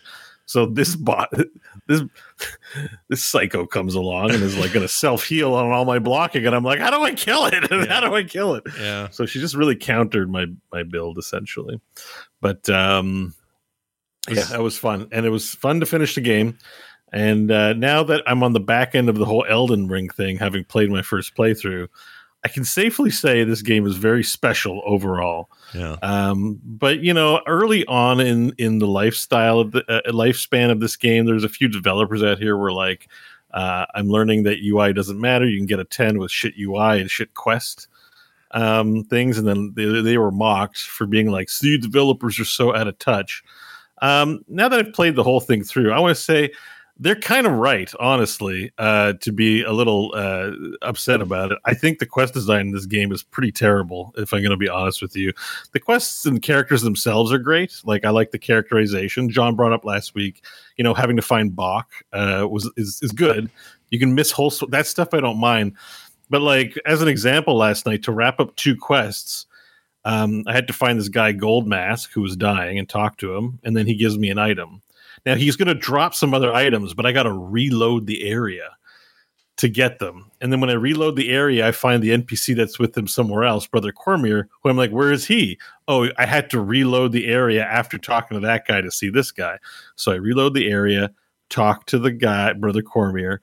Then I go to Gold Mask, loot the items, and then I got to reload again the area because Brother Cormier leaves. So, so this whole process of wrapping up a quest line involves three reloading the area things, which is not a natural thing for anyone to do when you're they're playing a game, right? Like, yeah, guy, I can see if he's like, play me a song, so I have to figure out the song to play like a, a actual quest step.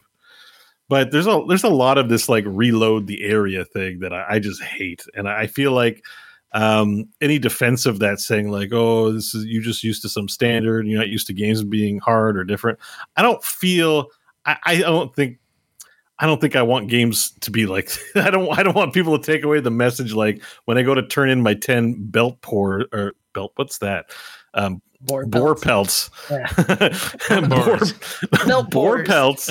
I don't want WoW to be like, okay, well, reload the air, like log out of the game and log back, back into the game, and you'll get your thing, or something ridiculous like that. Like that's silly. Um, so you know, I can understand like when people are really evangel- evangelizing the truly, honestly great stuff about this game um, you kind of lose the point a bit. And I, I, would say, I would go as far as to say that's like it's a pretty big blemish uh, on the game and is worthy of criticism. Mm. Uh, and maybe not even a 10, more like a nine, because the questing's not only is the questing outright um, uh, bad in that way, but it's bugged in some cases too. Uh, It Yeah. just got owned by bug. I think there was something else. I can't remember what happened. Because what you described about reloading, that's a workaround. You know what I mean? Like that doesn't feel right at all. I I, I don't know who they- would defend it's their that. janky tech that makes it that where they could hire an engineer to solve that problem to make the experience better.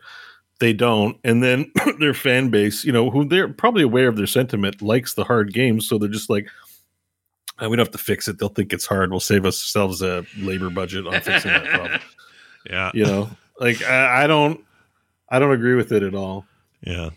But but, uh, but minor blemishes. Overall the game is fantastic. I really enjoyed um, the challenge. I think the other place i think people are a little on the deep end but not because they're overhyping this game but um, this is a unique challenge of a game. I think looking at a game like this and expecting every game to be like this this game has a novelty factor. It's the biggest sales of a game like this. But to anyone who's played all the souls games this game is probably pretty easy that's why that's why I think a lot of because I had a learning curve, and I got better as time went on. I had a much easier time with this than any of the other games Yeah. I've played of theirs. I think if every game's like this, or like oh you should take the cue, and then lots of games are like this, then everyone's just good at these games and they're not hard anymore. I don't think there's enough here to say like it's just challenging. It's innovative and there's a novelty factor, and it is you know mechanically very interesting. But I think it's a very simple argument. It's a little too simple argument that's not accounting for how much novel novelty plays into our desire to play games or enthusiasm for games. Mm. That's why even though if you love an MMO, it's your ninth year playing it. It's just hard to be excited like it's your first year playing it. It's just it's normal. It's normal human. yeah, feeling. that's that's novelty. normal. I think there's a lot of I I think there's a lot of issues I have with the the areas of discussion that that fans of this game and you know people in general seem to to pull it down to like so much gets talked about the difficulty. And to me when I think about why I like this game it has nothing to do with the difficulty. Like like not even a part of it. What I love about this game is that I spent what I thought was a tremendous amount of time in this game. I thought I had seen the world, and and ultimately I left the game fulfilled. I felt like I had had a good experience. I didn't go, I didn't leave the game going, oh, I have so many regrets about how I played and beat this game. I felt good about it, Mhm. and then I would watch Bo stream it, and all of a sudden he's fighting a giant turtle that I've never seen, and I'm like, what the hell is that? Like what? What? Where did that come from? Is because he explored a different path. He went a different way. He did something I didn't. I did do. all the ways. and like and like that's the thing to me is that this game contains that much that I don't feel like there's a piece missing. there's so much I missed in this game. Like, if I were to look up all the items I didn't get, all the places I didn't explore, it's probably a very substantial list, but I don't feel like I did. And I think that's forget about talking about difficulty and, and stuff like that. I feel like that's the success of this game is that I put my time into this game, felt like I got a complete experience and story. And if I go back at some point and play this game again, I have a feeling that it's going to feel very different. Not just because I'll play it differently, but because I'll still find ways to surprise myself with things that I didn't see. That won't be everybody. I don't know if Bo's going to be capable of having that same experience, but he, you know, he played the game his way. And I, I think like the fact that we can have two very different playthroughs. Scott, you would probably play it very differently as well if you played through it. Mhm. Like, I think that is a strength to the game, and I don't think any of us are going to feel like they had a, you know, a subpar experience, except maybe Bo for the sheer amount of time he put into it. I just, but you know, I, I looked at everything. This is my, this is not a problem with Elden Ring. That's a problem with open world games in general. It's- Yeah. I, I have a hard time not looking under every stone. Yeah. And uh, these open world games, I, I think I just got to put my. I think it's more that I put myself in a position to not fall victim to them because, as you can see, I've been playing Elden Ring for like two months now, and it's just, you know, Yeah. I don't. I, the last thing I want to do is play an open world game right now. Would you Um, would you guys, yeah. given the fact that this is uh, some of the concepts and some of the writing is from George R. R. Martin, if he made like side novels about this world, would you would you read those? I Would you- mean, it, No, it's like probably not. Yeah, not at all. Like, Mm. I, like, Like- no, I, the atmosphere and lore is cool, but like it's pretty dumb. Like I think I, I like this is my reaction to the game ending. I, I picked this ending where you you go you get a space wife. Uh, she's a witch. She's a your wife has four arms and she's kind of undead and is a wizard. And you decide to to give her the instead of me being the Elden Lord, I fall I become her husband, but she's I guess the leader, and then we're gonna go travel the stars for a thousand years. wow. And so she's like, and now we will travel throughout the stars and journey forward. And uh, on the stream, I just remembered because I made myself laugh. I just went, cool. I just went like, eh, cool, whatever. Anyways, I think it's like game over. And I'm like, yeah, like it, I'm not invested like I'm invested in Mass Effect, Disco Elysium, other game. Like this game doesn't pull you in in that way, but it really sells you on the atmosphere. Like I think the monsters and gods look cool, and and there is a it's a cool sort of feeling to the the the, the weird mystery of it. But I'm not like invest. I'm not like you know. yeah. I wonder what's going to happen with the Elden Lord. I'm like, burn it all down. Like I don't care. Like let me just Oh, fight the monsters and go and home. You Like for the record, yeah. this world sucks. Like, there's nothing I want to read about. I didn't go through and go like, man, what a lovely bunch of characters I met along the way that I want to learn more about. Everybody in this game is at least, at, at minimum, thirty percent an asshole, and like, and that's Yeah. assuming they don't die anyway, which is like most of them. Like, uh, uh, almost well, every quest, dies. yeah, every quest line, if you finish it, pretty much the NPC dies. so, I, I am trying to think who doesn't die at the end of a quest line. Can you can you think of any? Um, no, in this game. no, I don't know. I'm trying to think of anybody. far. i I'm trying to think if anyone's talked about any of those. I don't think so. Um, so, like, I think everyone has died because they get their gear and I find their corpse and get their gear. yeah. I guess Jar-Bairn doesn't die. So Jar-Bairn is the little jar. Did. Alexander the warrior jar die? You fight him to the death in Azula, and I killed him. And then you, you get his you get his innards, and you actually give that to his nephew Jar-Bairn, and then he's going to use the innards to become a big warrior jar. Um, and then you get a Wait, now you've convinced me never to read a book ever based on this just by talking about these jars. oh, the warrior jars are a whole race of people, and and Alexander aspires to be the greatest warrior jar in all of the lands between. wow. Um, and then as a final battle, he faces you, and I kick his ass. And he's like, "I'm glad it was you." And then I get his innards, and I go back to Jar-Bairn, who's a little nephew. He goes, "Hello, cuz. You see my uncle Alexander? I want to be a great warrior potentate like him." And you're like, "Here's his innards. I killed him." And he's like, "Oh, sweet, but I'm sad about my uncle." Um, and that's that. I I think that's the end of the quest. Oh, some some other human who's like, I decides to become a coward comes to Jarsburg to protect the jars, but then the jars get attacked by poachers and he dies. And as he's dying, he's like, "Did I protect the jars?"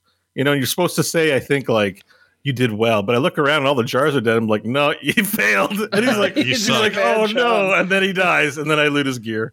Yeah, Uh, but I have to reload the a really area. story. I reload the area, then I loot his gear. Um, I think That's Jar actually lives. So That's effed. um, he'll be in the sequel, I guess, or Just DLC. reload the They'll area to loot the the gear. I don't like any of that. That sucks. I don't like the sound What? of it. When you have to reload anything to get the gear, that's dumb. Yep, like I, I said didn't last have week. to reload anything. Like that's why I don't comment You on it. missed It stuff, then. never happened to me.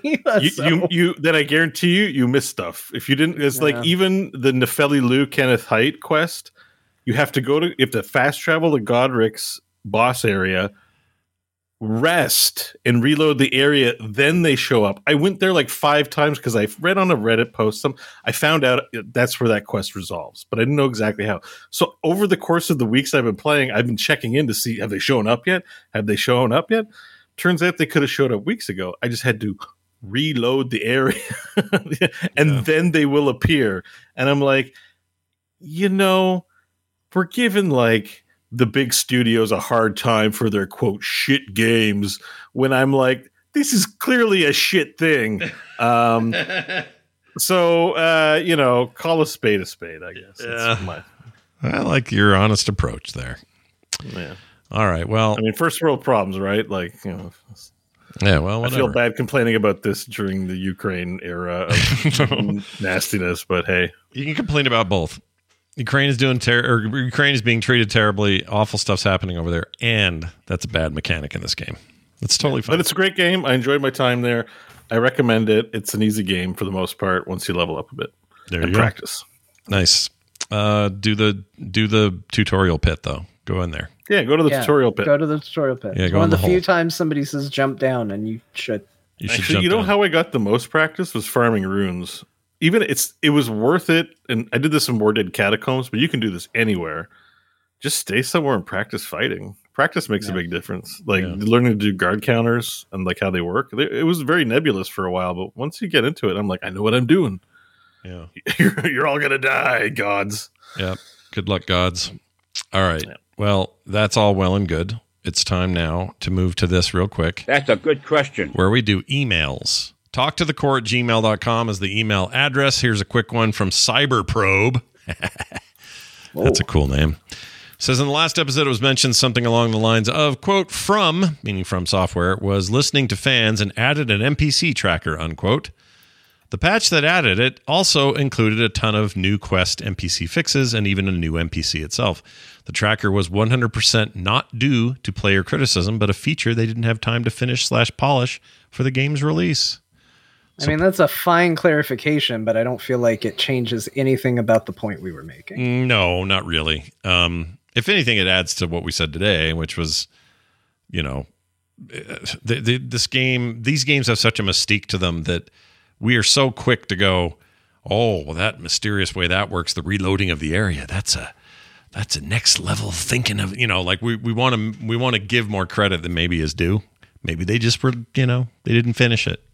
It's okay to admit that. Yeah, who knows? I mean, yeah, like I've because now that I've finished the game, I've I've watched some bugs videos, and there's like a bug where you can jump off the cliff and no clip without glitching. You just no clip, and as long as you swing your sword, you'll fall forever and earn runes. Really? Well, not only Yeah. that, like if you watch the speed runs, the current speed runs are all from people slingshotting their character through the world. Like, Yeah, yeah, like, I saw that's that. how people are beating it right now. If you and- press down, and it's something stupid like if you press three buttons at the same time and hold them down, eventually you'll slingshot through the world. Like it's, I could be wrong about that, but that's what I remember the explanation being. Hmm. It's not like oh, hit this pixel and nudge your way in. It's like just press some buttons on your controller and you, boom, you're slingshotting. Like, uh, fix your game. so I, I mean, it, it, you know, I think, I think where I stand typically, uh, uh, unsurprising, is a little bit in the middle. Like I've at no point have I ever felt like Elden Ring was perfect. I think it's very good, um, and I think a lot of things that they do deliberate are okay to be done deliberate. But I also think, like Bo said, there, there's a lot of things in there that uh, could be better. Like Yeah. maybe it doesn't have to go. It doesn't have to be an on-off switch. It doesn't have to be.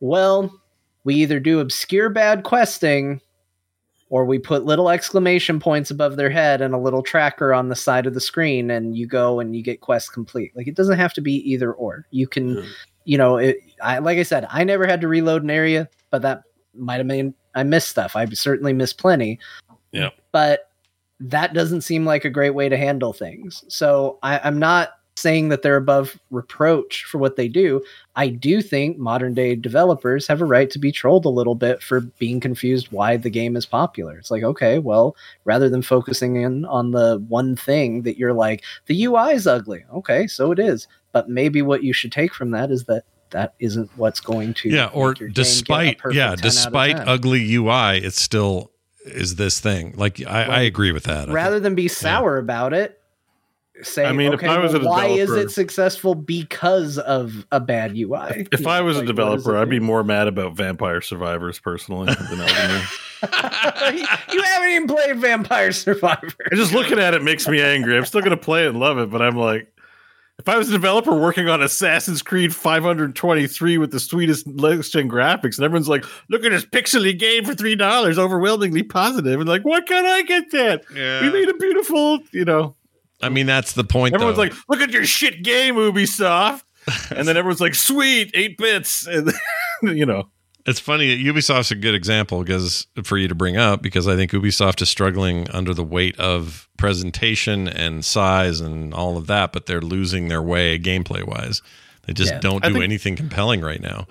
And so part of me wants to say, yeah, something like Vampire Survivor is an example of just a pure piece of gameplay I mean, and it's speaking to people. And why can't Ubisoft do that with their throngs of people and money? s- s- So I, I've been thinking about this a lot. I have some thoughts. Can I share Yeah, them? go ahead. Can, is it a boson type thing or? It's not a boson thing. It's just, but it's you know definitely not founded in very solid facts or experience or any expertise whatsoever. All right. But you knew that. You've been here for three hours. It's your fault. Yeah, it's your fault for listening. so go for it. Um, no, no, but it's just uh, it's the way. I mean, it's pretty obvious stuff. So I might just actually be articulating the obvious. I think that's the, the worst pitfall. But I think just because of the way gaming sales have to go, they have to sell the novelty on cinematics and graphics.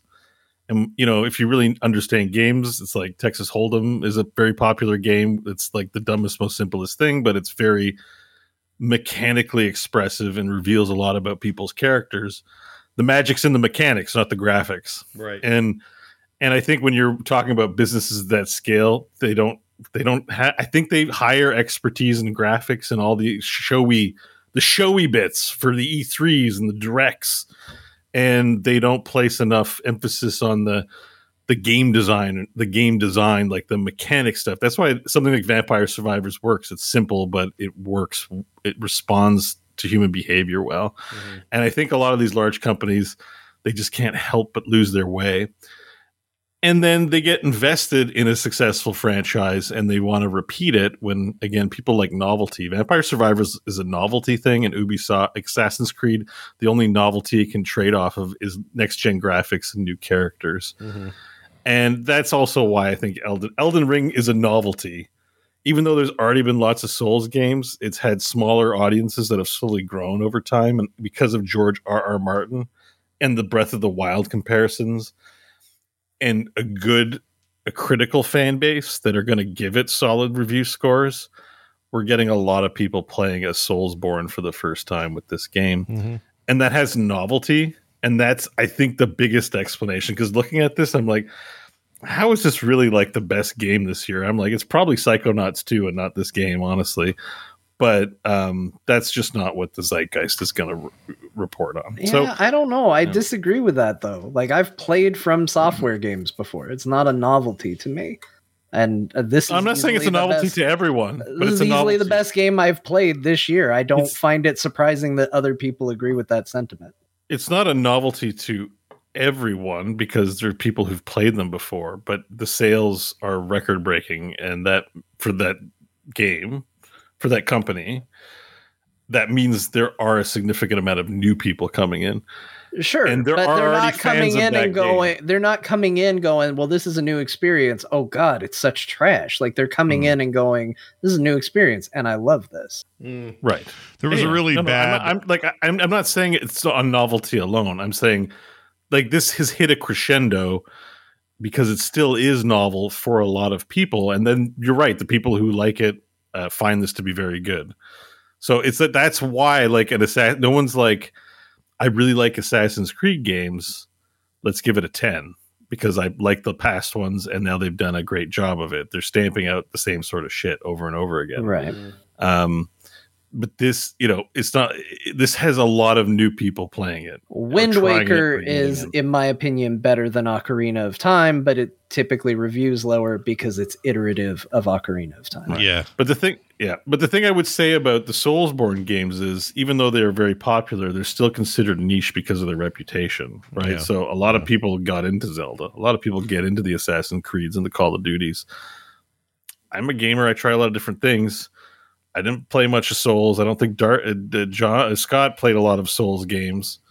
Uh, you bought Elden Ring, and you're only going to get an hour or two in this one. I'm thinking probably career wise. I've played like I've played about three and a half hours so far. So yeah. and that's okay no judgment but like it's it's it's um this one has a big there's, there's a there's a there's a what is the word for it there's a mystique to the series Mhm. to the franchise the whole Soulsborne franchise that's been Mhm. built up over the years Yeah. people in the know feel special for being in the know Yeah. it is a fun game that they enjoy and i as a newcomer understand that because i think it's very enjoyable too um, uh, i'd like to rail on its shortcomings only because it is at a high pinnacle in my estimation but uh, you know i'm just I, I think I get what you're saying. So, Yeah. uh, if I understand correctly, like let's say you know it's a couple years down the line, they put out Elden Ring two, and by all accounts, they improve on every benchmark that you know has been criticized about this game. Like they find a way to walk that line with questing, where it's you know still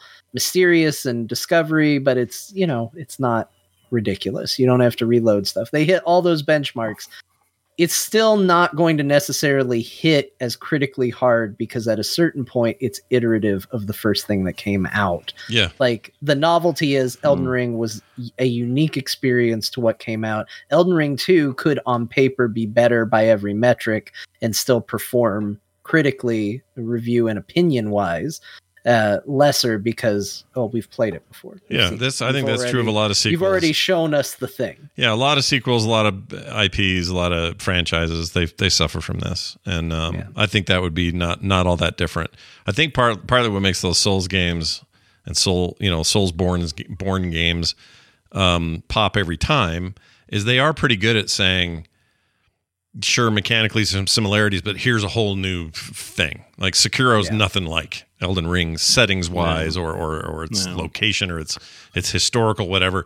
Like making that so different every time, I think benefits those guys. But yeah, you, know, Elden Ring Yeah, 2. Bloodborne play is extremely different. Like Bloodborne is a game where you basically play as Malenia. Like Mhm. that's how you play that game because Yeah. it's all about, oh, I got hit, I need to hit you a bunch to recoup my health. You know, like there's a it's a similar formula but a, a twist on it. Elden Ring is just another twist that happens to be very widespread and catch. Do you think there's, there's a backlash coming where players, just to kind of go to something Bo said earlier, they've they've they used to be in a bit of a club, right? A little special club.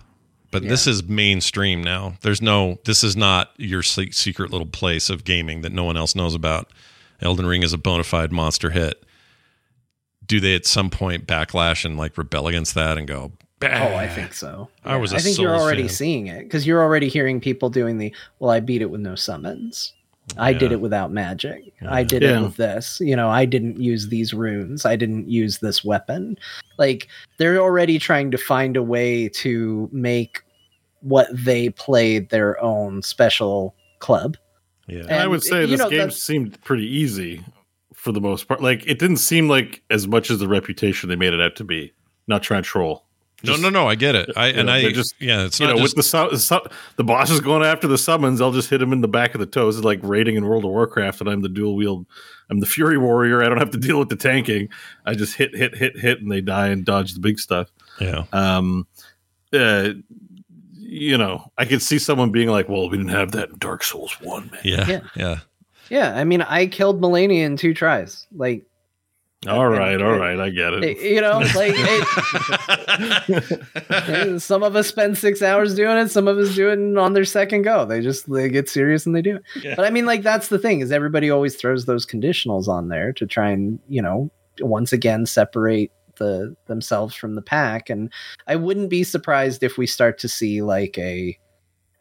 I don't think it's inherently bad. Like it's what people do with it. You know, it's like uh, World of Warcraft has a whole community that does Iron Man mode Mhm. where it's like okay you're not allowed to equip magic items and you're not allowed to, you can only die once and they have all these rules to make the game harder i don't think there's anything wrong with wanting to give yourself a different experience and using the game's tools to do that i don't think if somebody wants to go in and go i didn't use a summon all game uh, I almost had to do that because I never got the stupid bell for like half the game. And then I was like, this seems like a really easy tool. And I spent hours trying to figure out how to get that damn bell back. Turns out I just had to buy it from someone. But like, I, I was really frustrated because I was watching other people play it going, oh, this looks like a much easier way to play this video game. Mm. But I think it's fine if people want to give themselves that challenge. It's just what do you do with it when you have it? Like if you use it to be an asshole, then you're an asshole. Like at the end of the day, making the game harder is not inherently good or bad. It's just how you react to it. Yeah, holding it around like uh, swinging your e-peen around is where I struggle with people. I'm I'm I'm impressed when I see somebody do something in a game and I'm like, whoa, I can't believe you pulled that off, speedrun or whatever, super cool. But the minute you go, take that and start slapping, start punching down to everybody else who didn't do it your way, f right off. Yeah. No interest. I mean, the the people that are beating it in six minutes using slingshot, like it's impressive. They've mapped it out. They figured it out. They're doing the thing. That's cool. But I'm not really interested in watching those. I want to watch the person that's going to beat all the bosses Yeah. in a speed run. Right? So, did you watch the guy that beat all the bosses with nothing but his butt? what? no, not with his butt. That's So- great. I want to watch that one. There's a, there's an ability where you jump in the air and slam down on the ground, and so this guy, this guy beats all the bosses. He's a wretch. He's wearing no armor.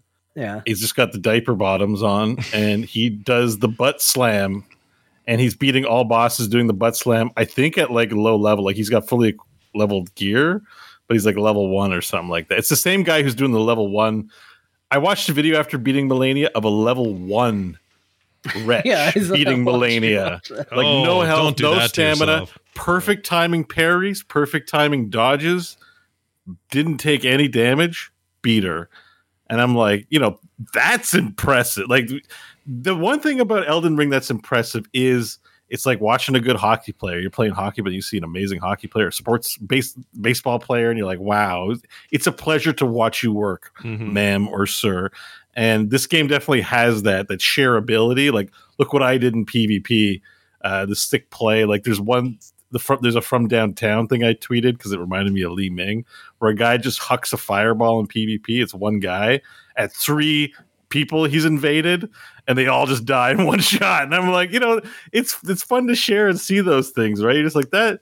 Good job, man. That's amazing. It's a cool thing to see. Mhm. Did you see the the one where it was the guy who uh, got invaded and he impersonated an NPC and the guy he watched the guy run around looking for him and then eventually the guy just left because he couldn't find him. He's That's right. pretending Yeah. the he's pretending to be one of the torch holders in the woods and he just walked with Oh, the torch yeah. out.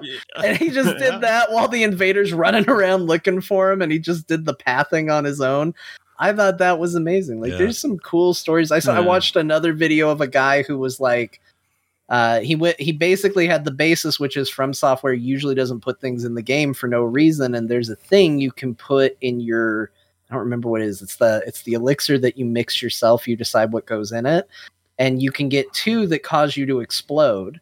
And he basically made spreadsheets and all of that, and he was like, "There's got to be a way to make this useful." And he found a way to make it do thousands of damage and not kill him because Oh the damage you take is static Yeah. but the damage you deal can be enhanced. And he basically just turned it into a, a PvP item where he Oh, would just oh, activate his buffs, drink, and he'd just kamikaze run into everybody and just blow up. Wow, wow! I want to do that. That sounds like live. that's fun. Like Yeah, the, that's the, the great.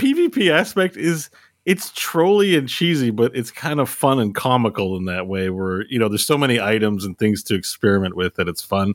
There's a mecha build too, where you, you can turn to to steel, and then you just launch fi- like these like madness fireballs from your eyes the whole time, and they can't damage you, and you're just walking like the Terminator and just go.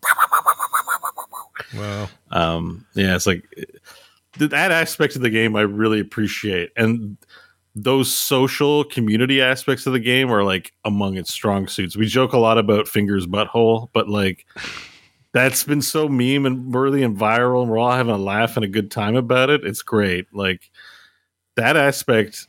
More, I wish more games like were baked into the philosophy of the game. There's a lot to really like about this game that other games don't do. Yeah, and there, so- I, I feel like that open world jank that we usually have with open world games, where I don't know, uh, John Marston, uh, you know, he's he's spread eagle the whole game for some reason, and his legs won't come together, or whatever it is, like some strange thing like that. Those are almost always bugs. Skyrim, of course, famous for all that.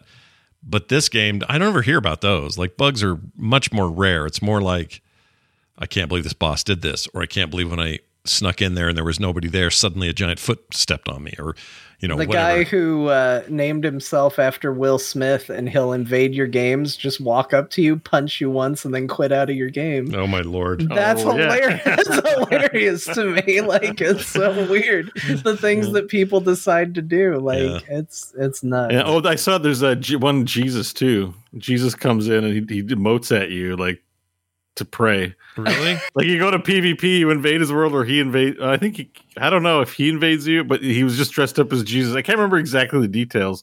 And the person who was ready to PvP actually got down and did a prayer emote, and just they did their thing together. Like there's all kinds of weird interactions Yeah. happening. I I, did a bit that. of PvP. There's, there's part of me wants to go back and do some PvP. It seems like fun. Yeah. Um, I did some to get to Mohg's area, like to finish Var- Varré's quest, and I was surprised. I won. Like I, had lost the first one a while ago, but I actually won both matches back to back Oh wow. um, to get that quest done. you just got to do a couple of PvP things, and I had a, had a good time. It's, Hmm. it's not as it's not as bad as all that, you know. It's- I mean, the game with all the deliberate animation and non-interruptible stuff and all that seems like it actually would be a pretty fun timing-based duel. Yeah, like the, I fought two of these dual wieldy fast motion guys that were trying to bleed me, and I just had my big shield shield strategy. Barricade, barricade, barricade, barricade. They couldn't get through, Yeah. and I whittled them down. And then towards the end, because as the invader, people can help you invade, and I got a rando drop in, and I'm like, oh, now it's on. And Yeah. it was a two v two instead of a one v two where I was the one invading, Yeah. and uh, we won. Oh, wow. And nice. I didn't get a chance to teabag him, but my teammate took care of that. there you go. You got it. By the way, this game has can you teabag the opponent? You can. Wow. Well, all I know is Cyberprobe gave us a hell of an email that went we went places with your email. Yeah. Hell of an email, sir. Thank you, Cyberprobe, for all your probing. Cyber Probe. Oh, I thought you said Cyber Pro. no, He's it's a Cyber probe. Probe. No, it's probe. It's going inside. Yeah, it's inside. Oh, well, make sure to clean before sessions. Clean your sessions. probe. Yep. Clean your cyber probe before inserting in your next hole. All right. That's that's the end of that. Uh, send us Like, ah, keep those do I go? emails coming to us. Talk to the core at gmail.com. That's talk to the core at gmail.com. We're getting a ton of these. They're great. I'm trying to get to all of them. We may even have an episode sometime where if you know news is a little light, we'll we'll dive into more of your emails. Yeah, let's do that. I'm into it. Yeah, I want Yeah. to do an email episode. We should. We should do. I'll see what ne- next week brings. Maybe it'll be a little less uh, insane. I don't know. But uh, anyway, in the meantime, if you would like to help this show continue to thrive and survive, patreon.com slash core show is the place to do it. Lots of reasons to join up and only a click away. So go check it out. It's patreon.com slash core show. Huge thanks to everybody who's currently supporting us and tell your friends and get more. That'd be great. Frogpants.com slash core is our website. And as always, you can watch this show live on Thursday evenings at 5 p.m. Mountain Time at twitch.tv slash frogpants. Let's go around the horn and find out if anybody has any final words of wisdom before we leave. John? Uh, please make sure you properly douche before inserting a cyber probe. Cyber douche. I got I got it. I get the cyber douche. Uh, Bo, anything to add?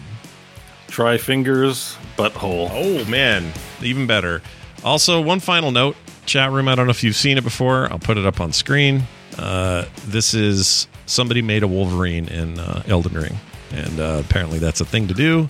Uh, You you got him in his undies. Let's see in his undies. he let himself have- go there a little bit. I think. He didn't have to be in his undies to be Wolverine. You can be He's Wolverine like in a clothes. he's like a he's like a mix of Wolverine and Pablo Escobar. yeah, it doesn't look good, but he's got claw weapons, and it's in a, it's sort of Wolverine. I got those claw weapons. I Yeah, was Wolverine I like in my game. yeah. I tried to make a Wolverine build, do a lot of Yeah. like life regen, life steal, all of that, so I could just walk in. Uh, Mm-hmm. It was very fun in low level enemies and very bad against practical enemies. So Uh, you can use it on some bosses, sure. but yeah, I like them. The, the Bloodhound claws, right? yeah. no, this was the this was the other ones that should, the, The raptor fun talons? Oh, the Yeah. blood the bloodhound ones are the ones I see on all these Wolverine builds. Apparently, it's a thing to do too. People are just making Wolverines, and then It's because it gives you a teleport. Bloodhound step teleports you, so you, it's very flashy, and you dodge. It's super cool. oh, okay. You all do right. a little, use a little teleport, and then you go, Hiya! I'm Wolverine. You heard that, all you fat rollers. Anyway, that's it. We're done.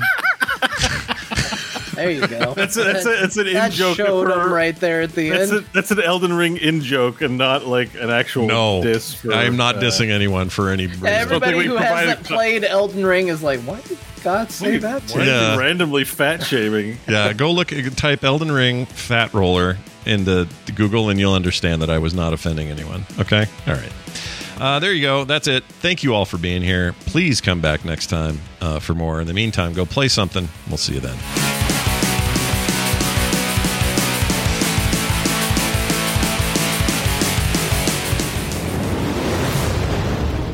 This show is part of the Frog Pants Network.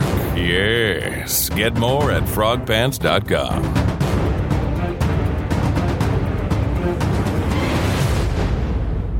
rescue Kitty from the cave. Go and save the city. Magneto is at another place.